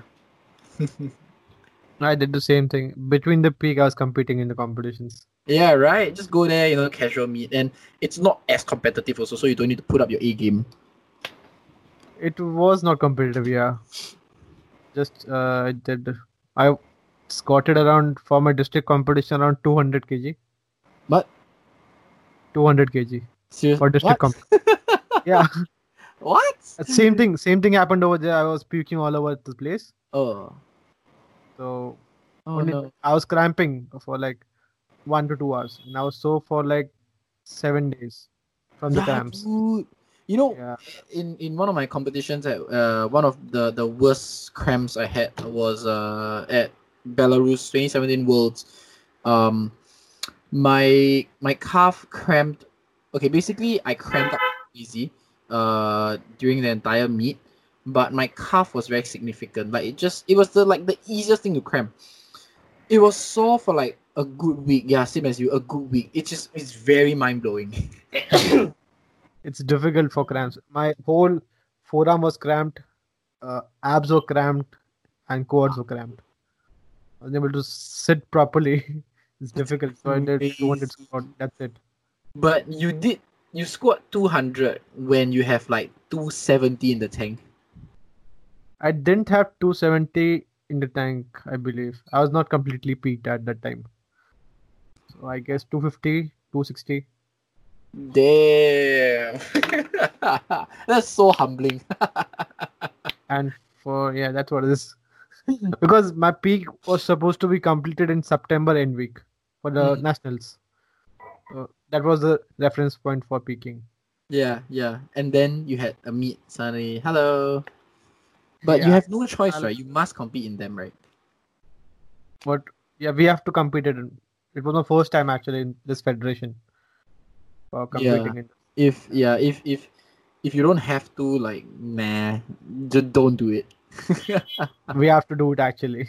Yeah, very difficult. Mostly meets in India are you know preponed, like taken before the date, actual date, not postponed. Sometimes it is. Yeah. Wow, but if if you have weight cuts to do and all that, it's so difficult. Like your body Messed up. prepped.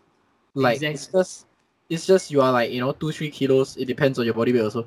Two, three kilos above max and then do a water cut. Done.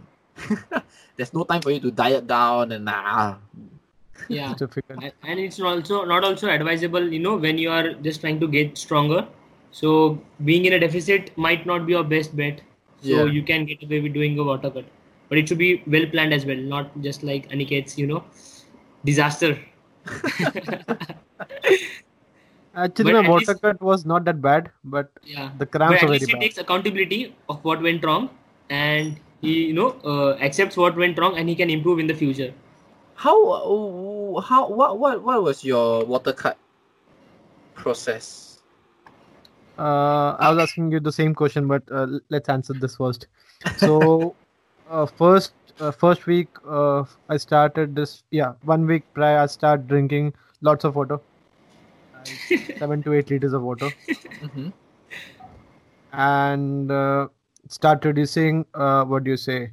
Carbs. Gut mass. Mhm. Gut like mass. whole density Uh, so high yeah, density i'm sorry basically, basically fibers. I don't consume fibers at all. Mhm. and before competition at the like basically uh, dinner of the competition day before the competition day sorry i have a whole fatty meal with low carbs and uh, moderate protein Mm-hmm. Like easily digestible protein like some sort of eggs or whey, whey protein so I have the energy in my uh, system Yeah. via fats, Yeah. Because carbs store water, right? yeah. and fats is like the st- density is very small. Yeah. You can have this amount of fats and lots of energy. Correct. Yeah. Um. How? Okay.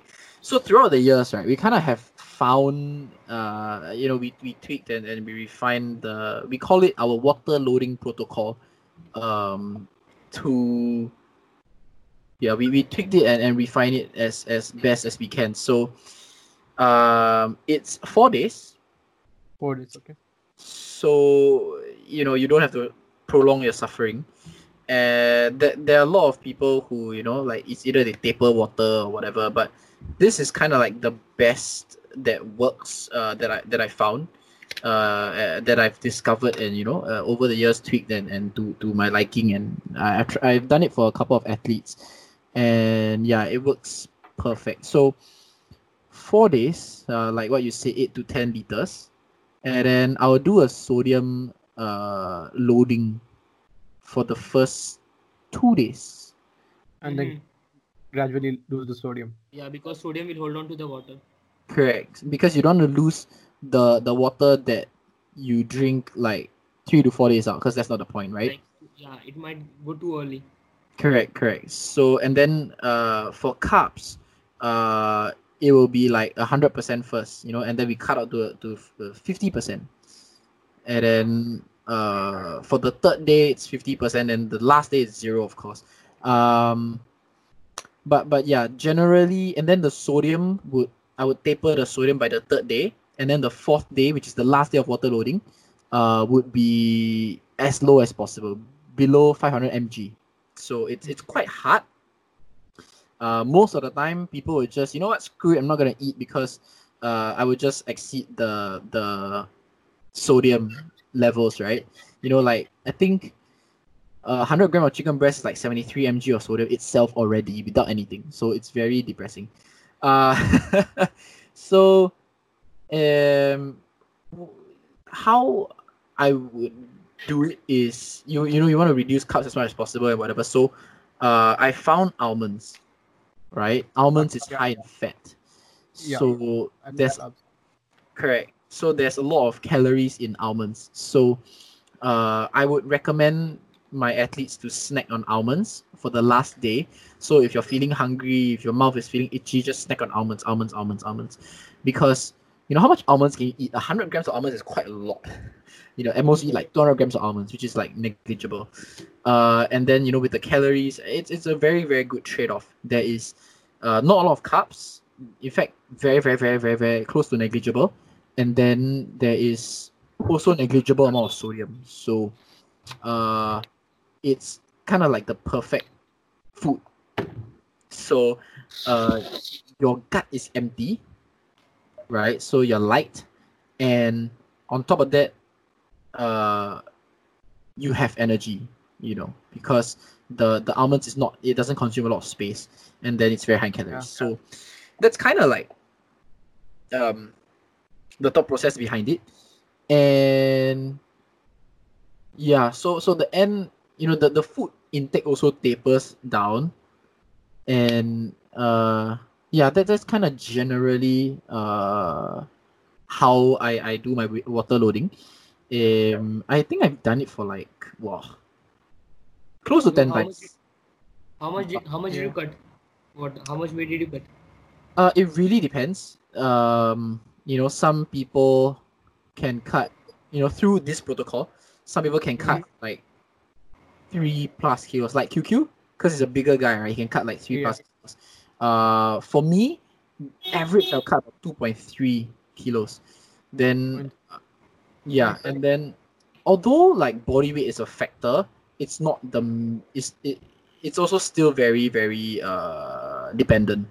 So there's this the one of the athletes um she it's it's uh she's a female so she holds water quite a bit her water retention is quite a lot Mhm. uh she's only 50 yeah she competes in the 52 class and then when she water loads she loses as much as i do which is crazy you know i expect a 52 kilo uh girl to lose maybe about like one 1.9, 1.8, right? But she Max. loses like she loses like 2.3, 2.4, which is just mind blowing to me. So it really depends on on you know individuals. So it needs to be experimented. Uh, but you know if let's say it's the first time, of course go conservative. If let's say it's expected to be you expected to drop two kilos, you know, be like 1.7 away. Don't be like two, because you, you never know.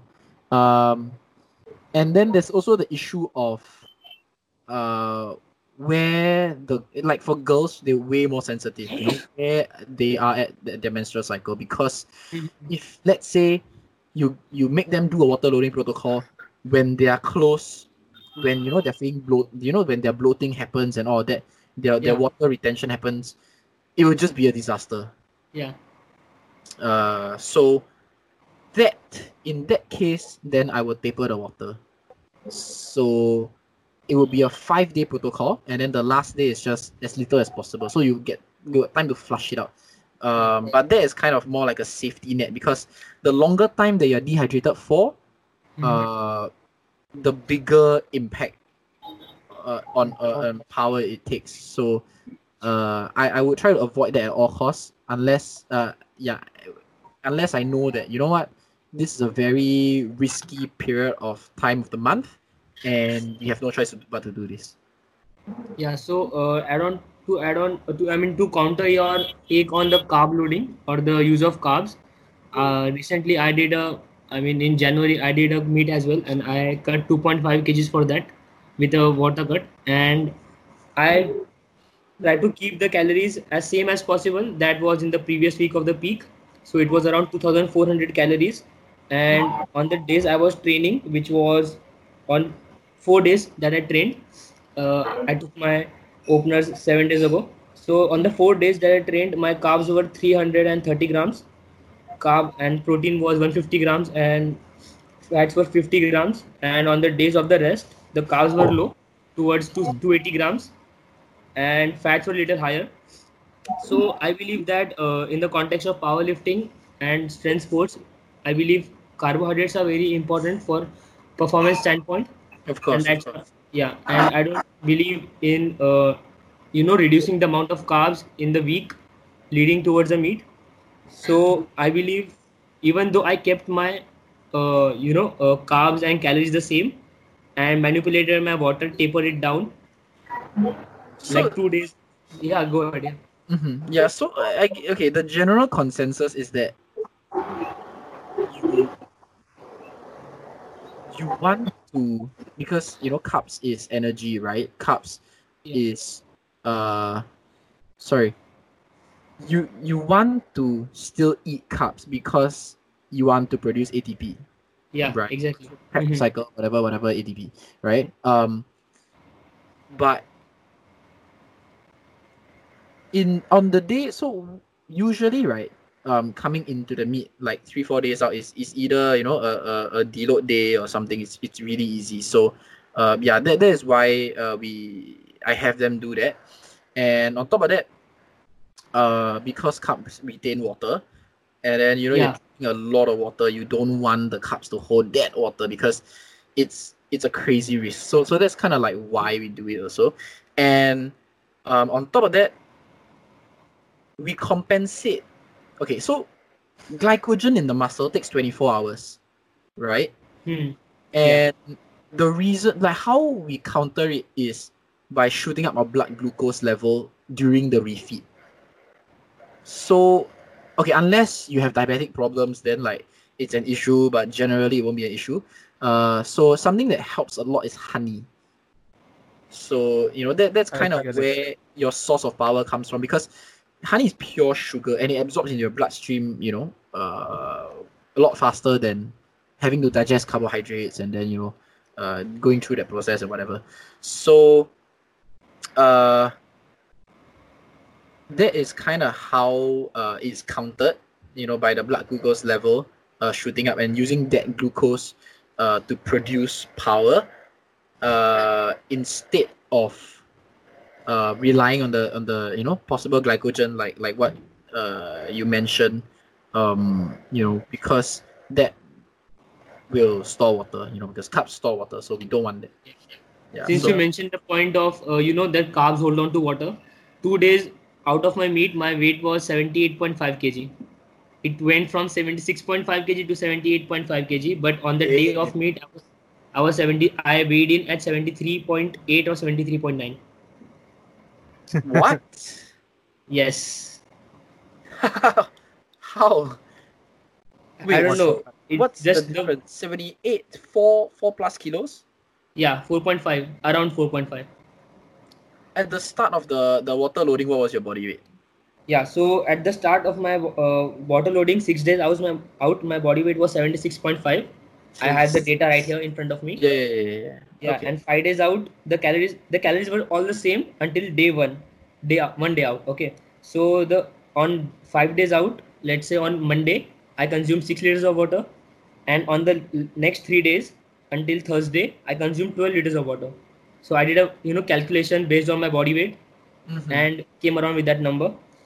And on the last day, one day out, I stopped my diet, or let's say I stopped eating anything 12 to 14 hours before my weigh-ins, and I only consumed two liters of water in that day. So before that, you you load up on your carbs, like three days out. No, the the calories and carbs were same throughout the week.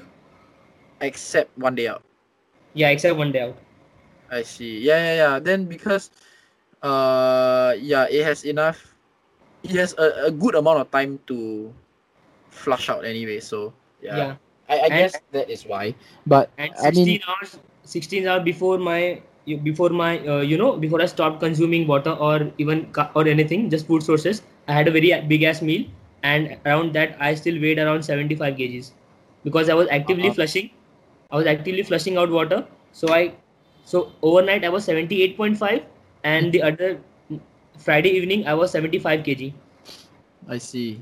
That's So- quite interesting. I, I Yeah. yeah, I always like to uh know how people cut weight, you know, especially like in other sports, like you know, like judo and whatever. Because for them, right, it's a twenty four hour weigh in, so they can like sauna like crazy and all that. But yeah, I mean, at, I guess at the end of the day, it's really what works for you because you know it's, it's tried and tested, and you don't want to.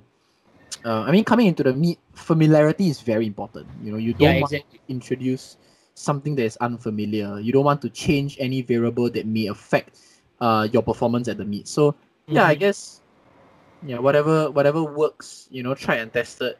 Um yeah, if it works, it works. And I think it's a good data to collect for future events as well. Yeah, yeah. And but but yeah, something that that I always take note is that if it works for you doesn't mean it works for everyone. Yeah. Uh so I'm always, you know, ready to to tweak it on the fly. Yeah, it's although it's my water loading protocol, our water loading protocol, it's it's still just a reference. Yeah. Yeah. Yeah. And should be manipulated for the athletes according to their Correct. uh, differences. Yeah, it's not set in stone, lah, basically. Yeah. Yeah. Actually, I like the way you said the way like the almonds as a snacking food. I had the same idea. I used this peanuts, peanuts and cashew for Mhm. snacking. Yeah. For Kazakhstan, I used peanuts and cashew. It was high fat content and uh, exactly no carbs, low carbs. Mm-hmm. Good amount of protein peanuts, but it's not of use. Keto Yeah. fanatics, man. It's not of use. Yeah, the amino acid profile is not good, but you can have it. yeah, of course, of course. But yeah, and what's I- your take on? Yeah, yeah. Huh? Go ahead. Go No, go ahead. ahead. Go ahead. I, w- I wanted to ask you about your post uh, weigh-in protocol post in. Um because I believe recomp is very important as well because some mistakes that people usually do ends up either uh, happening something what un- happened to Aniket or something like happened to me yeah. because I consume too much sugary foods and ended up having a sugar crash and I literally slept for half an hour. So that was a That's mistake. actually nice. you know, I've seen I've seen uh world champions, okay, maybe not world champions, but like I, I've seen, you know, people that are competing at a very high level, um, taking their their refeed very casually, just like mm, eh, yeah, see, I'll just like eat whatever, doesn't matter, right? Which is very mind blowing to me because for me, the the refeed right. Uh, every single moment, you know, is very, very, very important. Every second. So once we step off the scale, you know, we will have a bottle of water with us. You know, we, we start chugging, and then you know, once the forms are signed and everything, we go back. So the first thing that I uh, I always have consumed and and ask my my I have my athletes consume is uh, isotonic. So you know Gatorade. Yeah. Yeah. Yeah, so that it's something like Gatorade uh, in the powder form. Okay, Mhm. more potassium basically. Yes, yes, yes. Yeah. potassium is very important. Yeah. Yeah. So uh, I I would have myself and my athletes down that first, and then you continue continue drinking water, and then uh honey.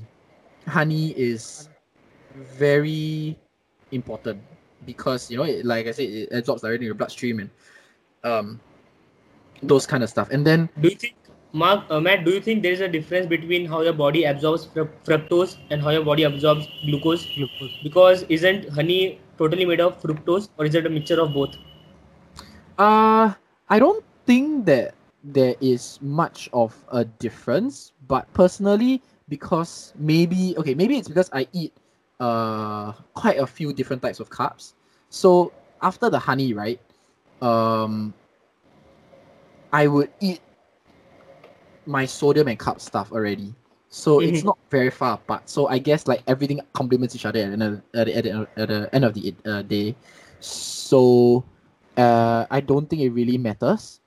Um, and but yeah, so after the the honey, right, would be my carbs and sodium, you know, to hold all the water, and then uh, so the first twenty minutes is where you want to bloat as much as possible.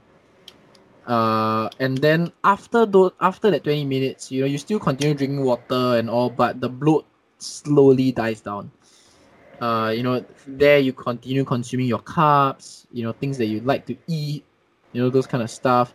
The the less the less important ones come in now.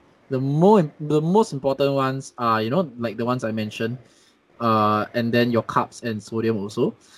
Uh, yeah, and then you know the rest is just by feel. You know, sometimes, you know, uh, I have an athlete that is just he or she, no, she doesn't like to uh refeed so heavily. It's just whatever is enough. I'm I'm good. Like I don't want to be so full and bloat bloated, and that is also fine. You know, ultimately, it's you want to be as comfortable as possible during meet day, right? Um, and then after that comes uh yeah so like you said carb crash or like whatever right because people don't eat throughout the meet which is something that i guess needs to always be reminded you know me as an athlete i also don't eat throughout the meet like if let's say nobody reminds me i, I will not care because it's very uncomfortable. I, I don't want to eat anymore. I'm sick of food. Um but it's very important to eat throughout the meet, you know, to keep your blood glucose levels uh higher.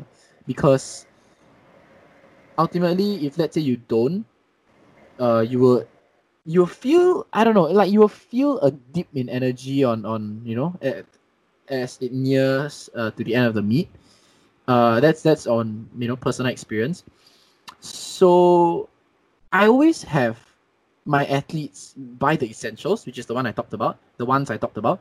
And then number two is the things that you like to eat. But of course, uh, carbs and sodium, uh, surrounding carbs and sodium lah. So not like, uh, nothing proteinish or whatever.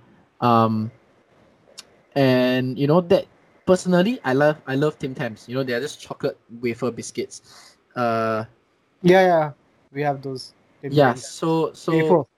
Wafer biscuits. Yeah, yeah. So so uh that is obviously not something you want to eat in the very early stages because you know there's I think quite a decent amount of fat, but that is something that I would eat throughout the meet, you know, after squat, uh, you know, during bench and deadlift. And then oh yes, for bench you kind of want to bloat a bit also because you don't need a belt. So just a mini bloat, maybe like 20% as compared to you know your full on bloat at the very beginning. Uh, you know, just to get more more calories down, just to get more food in. uh, and that is where uh you will eat you know the things that you like to eat because if you don't like to eat those foods you generally won't eat it you know obviously pure i mean you know uh, keeping the fat as low as possible tim tams is not the best choice but it's something i like to eat so i'll be motivated to eat it yeah so that's kind of like the ideology behind it. Um and and yeah i guess it's like what makes or breaks a refeed is the very beginning. Yeah so avoid fat as much as you can. You know you don't want to slow down digestion.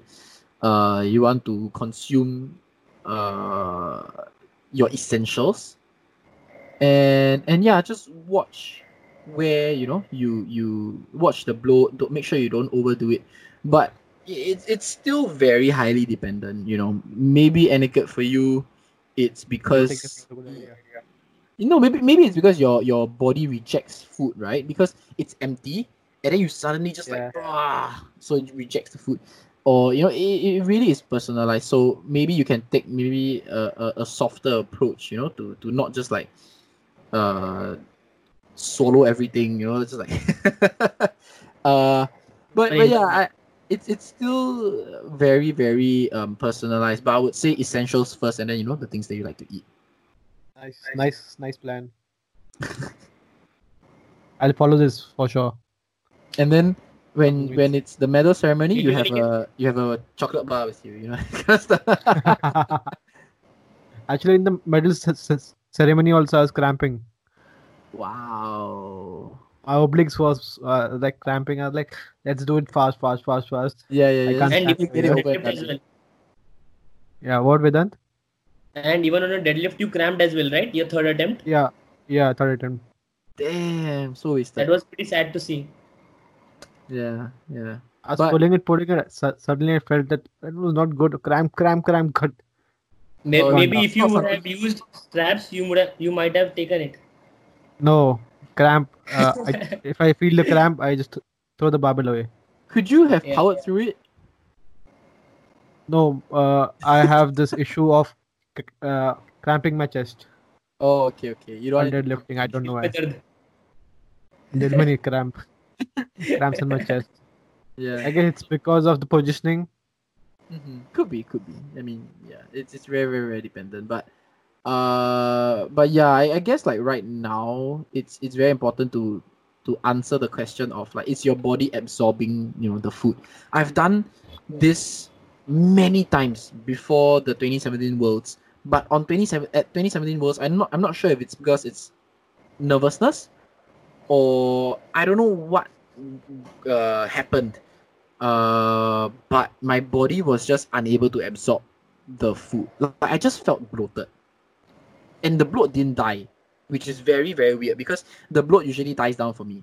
Guys, uh, And and yeah, nothing was being absorbed. I I, I still and then you know usually you put food and then you let it settle. You put more food, right? I, I told I told my elder brother, I told my coach, I'm like ah I I I cannot I cannot. If you give me any more for a puke, you know. So it it like it really it, it's still you know highly dependent. It could be like oh, uh, this meet. I don't know. Your body's just like no, I don't want to work with you today. You know that kind of stuff. So same thing happened with me. I guess the blood was not dying off and the warm up was coming up, so like tensed up more and I puked. That was it, I guess. yeah. That was the breaking point for me. Yeah, but but yeah, I guess like you could watch it a bit more. So like maybe you know don't don't let the bloat go on for I had nothing, bro. Just a uh, bottle of Gatorade, you can say, the Kazakhstan local thing. Oh bottle of, yeah. Uh, that's it, and some water and rice crackers. That's it. Wow, that's, That's so amount weird. Because I there isn't a lot of food to begin with. Yeah, it's it's a very small amount for this big guy. yeah, yeah, yeah, yeah. For your gut space. yeah, this fat ass guy who's trying to water cut. That's why it's I I told Vedant like let's do the weight cut properly mm-hmm. and reduce reduce to 93 kgs. From that topic, I have one more topic for you. Like, how can you move uh, a class above? Like, how can you change Because class? that's my question, bro. Because that's my concern. Just I want to move up a weight class. How do I move up a weight class? Yeah. Yeah, because I believe I'm too tall for 74 kg category. Uh, okay. For me, when I move up a weight class, it's almost natural because, uh, okay. Let's say when I was moving from 50, from 59 to 66, right? I was weighing at about 63 kilos, and then I had to make 59. So making 66, I mean, you know, moving up and then having the freedom to eat whatever I want, uh, to make 66 is very easy for me. Same like when I was moving from 66 to 74. When I was 66, when I was competing at 66, my walking body weight at the end was about 70, 71. No, 70, 70 kilos, 70 kilos, 70 kilos. So 70 kilos, I had to restrict my diet like crazy. For 70 kilos, right? Uh, maybe for like the last six months, I was on like 1.5k calories per day. One point. One, one, 1,500 calories a day, and that's 1,500. crazily low. That's very low, bro. Yeah. For for 70 kilo guy, that's crazily low. So and and yeah, and, and because I was very restricted, right? Uh, and then my body weight was still 70 kilos. It was very easy for me to move to 74 because when I ate naturally, oh, 72, 73, 74, right? Um, but I would say if you are moving up a weight class, you know, without that kind of intent, I mean, without that kind of circumstance, uh, so it's not like naturally, it's like I want to move up a weight class, right? Uh, of course, it's very, very, very important to, uh, okay, so of, of course, weight gain is calories in versus calories out. So you want to eat more than, you know, you burn, right? And then, secondly, is be on a hypertrophy phase because that's where, you know, you most muscle growth happens. And then, uh, and, and don't rush it because if you're gonna go up a weight class, you don't want to put on too much fat. And it's very it takes a while nat it takes a while naturally to build like five kilos of muscle, for example. You know, of course it depends on how big you are, lah. You know, your your your body weight itself. But uh yeah, generally you shouldn't rush it because if you rush it, it'll just be you just put a lot of fat. Um and and yeah, just be patient with it. And yeah, I don't think that there's a rush to get to. For example, if you're moving from 93 to 105, right? I don't. If let's say your body weight is 96 now, I don't think that there's a rush to get to 105 as fast as possible. You get what I mean? Because if Yeah, you rush, Actually, it was very easy for me to gain uh, 93. Actually, it's the same story as you. Uh, I was competing. My first competition was at 93, and I weighed in at uh, 87 kgs. Damn. So I was like, I can. Uh, well, this was my first competition, so I was like, I can get to 93 and be more stronger, gain more muscle. So I get up to 93, but now I was not able to make weight at 93. Oh, then I jumped class. Yeah, my weight was 93, exact 93, 90, 90 kg. So then what happened? I was like, next competition I'll play 105 because it's very easy. Then I gained my weight to 96 kg and it's very easy. Then again, same thing happened. I have to complete the class, so I gained 105 kg. Now it's difficult to maintain the class at 105 kg. Yeah, but, but yeah, I, I guess generally, you know, uh, moving up a weight class, ultimately you want to uh build muscle. You want it to be muscle mass. So, uh, in order to build muscle, make sure you recover as well as you can. You get as much rest as you can, and of course, hit your protein. That is very very important. Yeah, because ultimately that's the hallmark of you know recovery, and yeah, it's just maximizing recovery as much as you can. Uh, yeah, I guess apart from that, yeah, I think that That's it. Yeah. Yeah, that's a complete topic. Actually, bro, it's very difficult. Like to cut weight, it's better to move a class up. It really depends. Like if if let's say uh you know you're carrying body fat and everything, you know, make the effort to to, to Cut the body weight. correct Yeah. because ultimately it's muscle move moving the weight, right? It's muscle Yeah, moves weight, so you want to be as fat efficient moves. as you can. Fat move squats. fat provides the spring. Actually, Ray Williams is also the Yeah, Ray Williams can squat thousand pounds. Why can us? because he has a bigger gut than you. I will try to make a bigger gut. No, no, no, not not healthy in the long run, bro. not not on cares, bro? If- watch. He doesn't approve. If you can, if you can squat thousand pounds, who cares, bro? yeah, right. But yeah, if you can squat thousand pounds like Ray Williams, I'm going that way, bro. How much does Ray Williams weighs? I believe Around like 170. About 170, 170. 180 kilos. Normally. Normally. normally. But last weight cut was a disaster, I believe.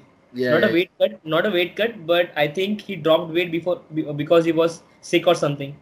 I, I'm not sure about that. But yeah, usually the 120 plus, uh, the 100, the super heavyweights, they're about 180 something. I, I, I'm not sure about Kelly Branton.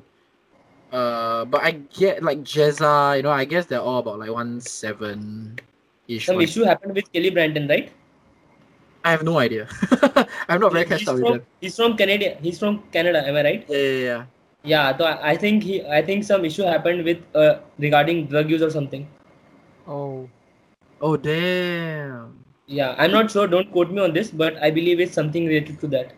Wow. That's So there, there were there were uh, you know uh, some there were some jokes regarding like that uh, there's uh, some protein cookies from Canada that are very you know uh, famous like Mama protein cookie or something, and people were making memes like these protein cookies now contains PEDs and all. Yeah, so that was pretty funny. PEDs, bro. It's a long topic. PEDs. Do you have any information about PEDs? Myself? Yeah. Uh no, not really. I I yeah, in, in that direction and yeah, because I mean I don't know. It's like IPF for life, you know. I don't know. I just And what do you think about creatine? creatine? Creatine. Uh I think creatine The best supplement, bro. yeah, right. PED only. Yeah. Um, creatine works. Creatine works for me. Creatine, I, I, I see a big difference. Uh, I know of people who are creatine intolerant, if that is even a thing. Like, they they just protein. Yeah, yeah. Because of creatine. and then and then yeah. So creatine, the side effects for them is like they they have to go to the toilet like a lot of times a day and like ugh. So just don't, just forget it. but but yeah, creatine. Uh, I, I would generally recommend it for you know most and most of my athletes and because you don't get enough creatine from food. Food. Yeah, so that is a very very good supplement, uh, and it's a very useful one also. Uh, for yeah, I, I usually recommend it to you know all my all my athletes, and I see a big difference. I don't know if it's placebo, but I see a big difference. Actually, in the research, it's not placebo actually. of course, of course, of course. Because you're consuming more water and the water absorption in the intra intramuscular level is very high and you can create more ATP out of it. It carries one phosphate atom, so it's very easy So if you can yeah, attach creatine. Yeah, I guess it's just setting yourself up, setting your body up uh, to produce, to, to generate force as much as possible. You know, you don't want to compromise on anything. For example, if let's say your body uh, lacks a certain mineral or whatever, and then you know it cannot perform to its very best. I guess that's a, uh, to me that's a big waste. So yeah, I, you, you don't want that to happen at any cost. So creatine. Creatine. Best supplement. I s- actually that was my first supplement ever. Creatine. Before protein also. Not even protein. Not even protein. Creatine was my first supplement. I have this memory, like me and my trainer, like uh, he got me the creatine box. I was like, take it secretly, don't tell anyone. I'm like, why? How shady That- is that? I have no idea, bro. But it worked. The creatine works actually. yeah, yeah. It had like humongous, like gained like 10 kgs. I don't don't know what was it, water or muscle, within a year. Damn. Ten kilos, obviously, it cannot be. I guess, of course, it's a mixture of both, right? But like, Water, fat, and muscle. I you had to add the fat in. Fat is normal, bro. I eat a lot. I'm always hungry. Look at this. One. Damn. You I have, have this handy. right if I get hungry, yeah. I get hungry. I Aniket, I hope you're taking into account the amount of calories you're consuming, right? yeah, yeah, from Monday, obviously. So today today is not counted, man. It's just from Monday. It's a Sunday, bro. This it's a Sunday, bro. Like, let my body take some rest.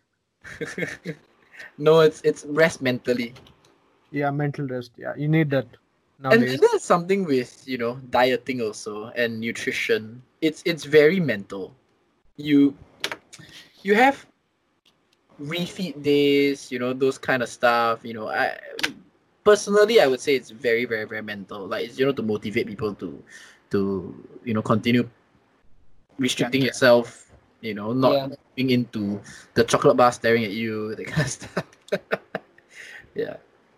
So yeah, I guess dieting is very mental. Let's see how I this believe- diet goes. I believe someone like Aniket is very adamant when it comes to having changes in their daily routine or diet as well.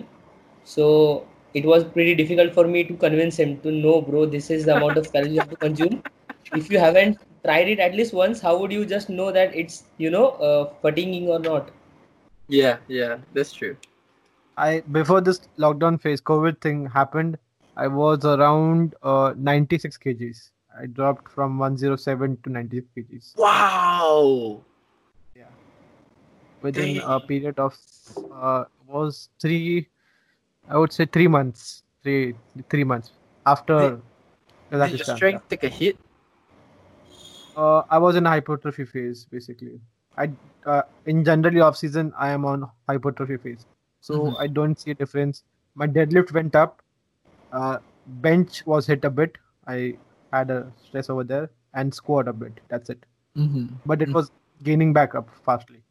Oh, that's nice. That's nice. Yeah, generally bench take the biggest hit with any weight cut. So Actually, actually, yeah. You feel the oh, body mass going away. Like, where's the bench going? I can't bench 140 anymore. you unrack it's like, oh, why is it so heavy? It's not about unracking. when the weight comes up and you feel what the fuck, it's very heavy. How can you press it up? That's the point where it's difficult for me. Unracking, it's yeah, unracked. Now what to do, bro? How to get it down? really? When? Yeah. Oh, you know, no, no. It's it's before the before the, you start the lift when the bar is on your hands. It's like oh, Yeah, like yeah. for me, it's ugh, hate it. My is when I press the bar up, then I feel I messed something up right now. Where did it all go? Yeah, it's all bro, all going in from the fats. I guess fats the source of energy now. Let's do keto. Oh god. the stigma in So- India, like fitness in fitness industry, like you should do keto for powerlifting. No, man, big no. That's a big no, bro. it depends on the goal. But for powerlifting, you can't uh, achieve ketosis properly. What do you think? For powerlifting, you need some sort of carbs. Uh, okay. Personally, I won't recommend it. Like, okay, it, it really depends on the goal. Like, for example, if let's say the goal is weight loss, right?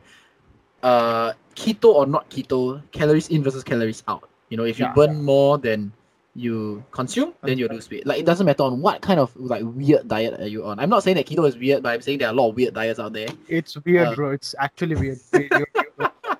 it's of no use. How can you eat lots of fats and like how can you sustain that for a long period of time?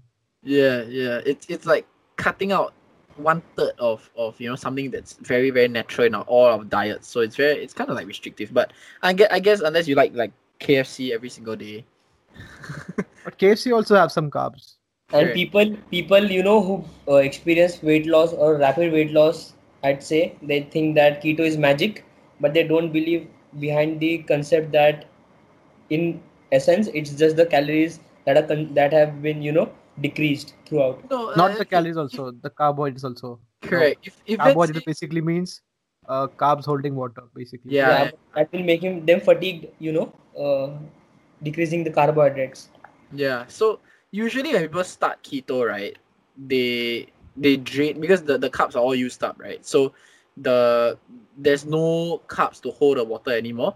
So oh, a lot of the initial phase is just water weight. So eh, it's not really what the the main goal of weight loss is, which is you know fat. So Actually, we can apply this to uh, water cut only for some days, two, two to one days. yeah, yeah, yeah, that's true. Actually, uh, as far I think, we do keto for weight cut. As you said, we eat almonds and stuff. Yeah, yeah, it's kind of like just to replace the calorie, but your body cannot go into ketosis in that period of time and whatever. So Ketosis is big no no. You can't achieve ketosis in one day. I believe. yeah, yeah, yeah, yeah.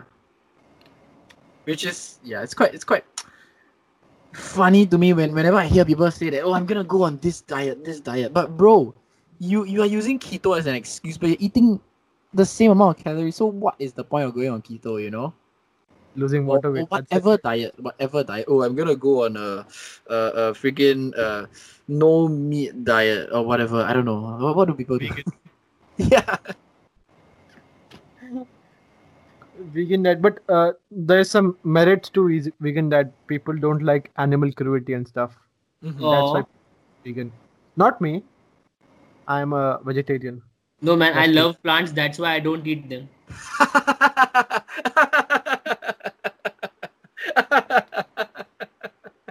I I care for the oxygen in the world. let my poetry have the plants rather than me having the plants right vedant yeah, whatever rocks your boat, bro. ah bro Good yeah, so podcast, Nacho, man. apart apart from powerlifting, what all things are you into? Ah, wow! I really don't have many interests. Uh, okay. One is, sorry, no, I I, I killed that long ago. I suck at it now. Uh, but but yeah, I guess one of it that I I really want to get good at is um making videos. So if if let's say you search Coach by Marc on YouTube, right? Uh, we actually have a YouTube channel. So uh, and then and then you know from there I, I create like videos, um, and I love it when it's competition season because I get to make I get to make videos of things that I love, which is you know powerlifting. And, and and yeah, I guess that's something that I want to get good at outside of powerlifting.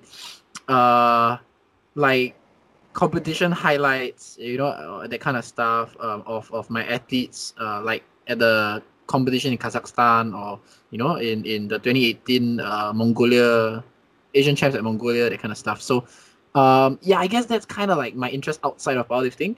But other than that, I don't really have an interest outside of powerlifting because I don't know, like my whole teenage life is just surrounding the sport.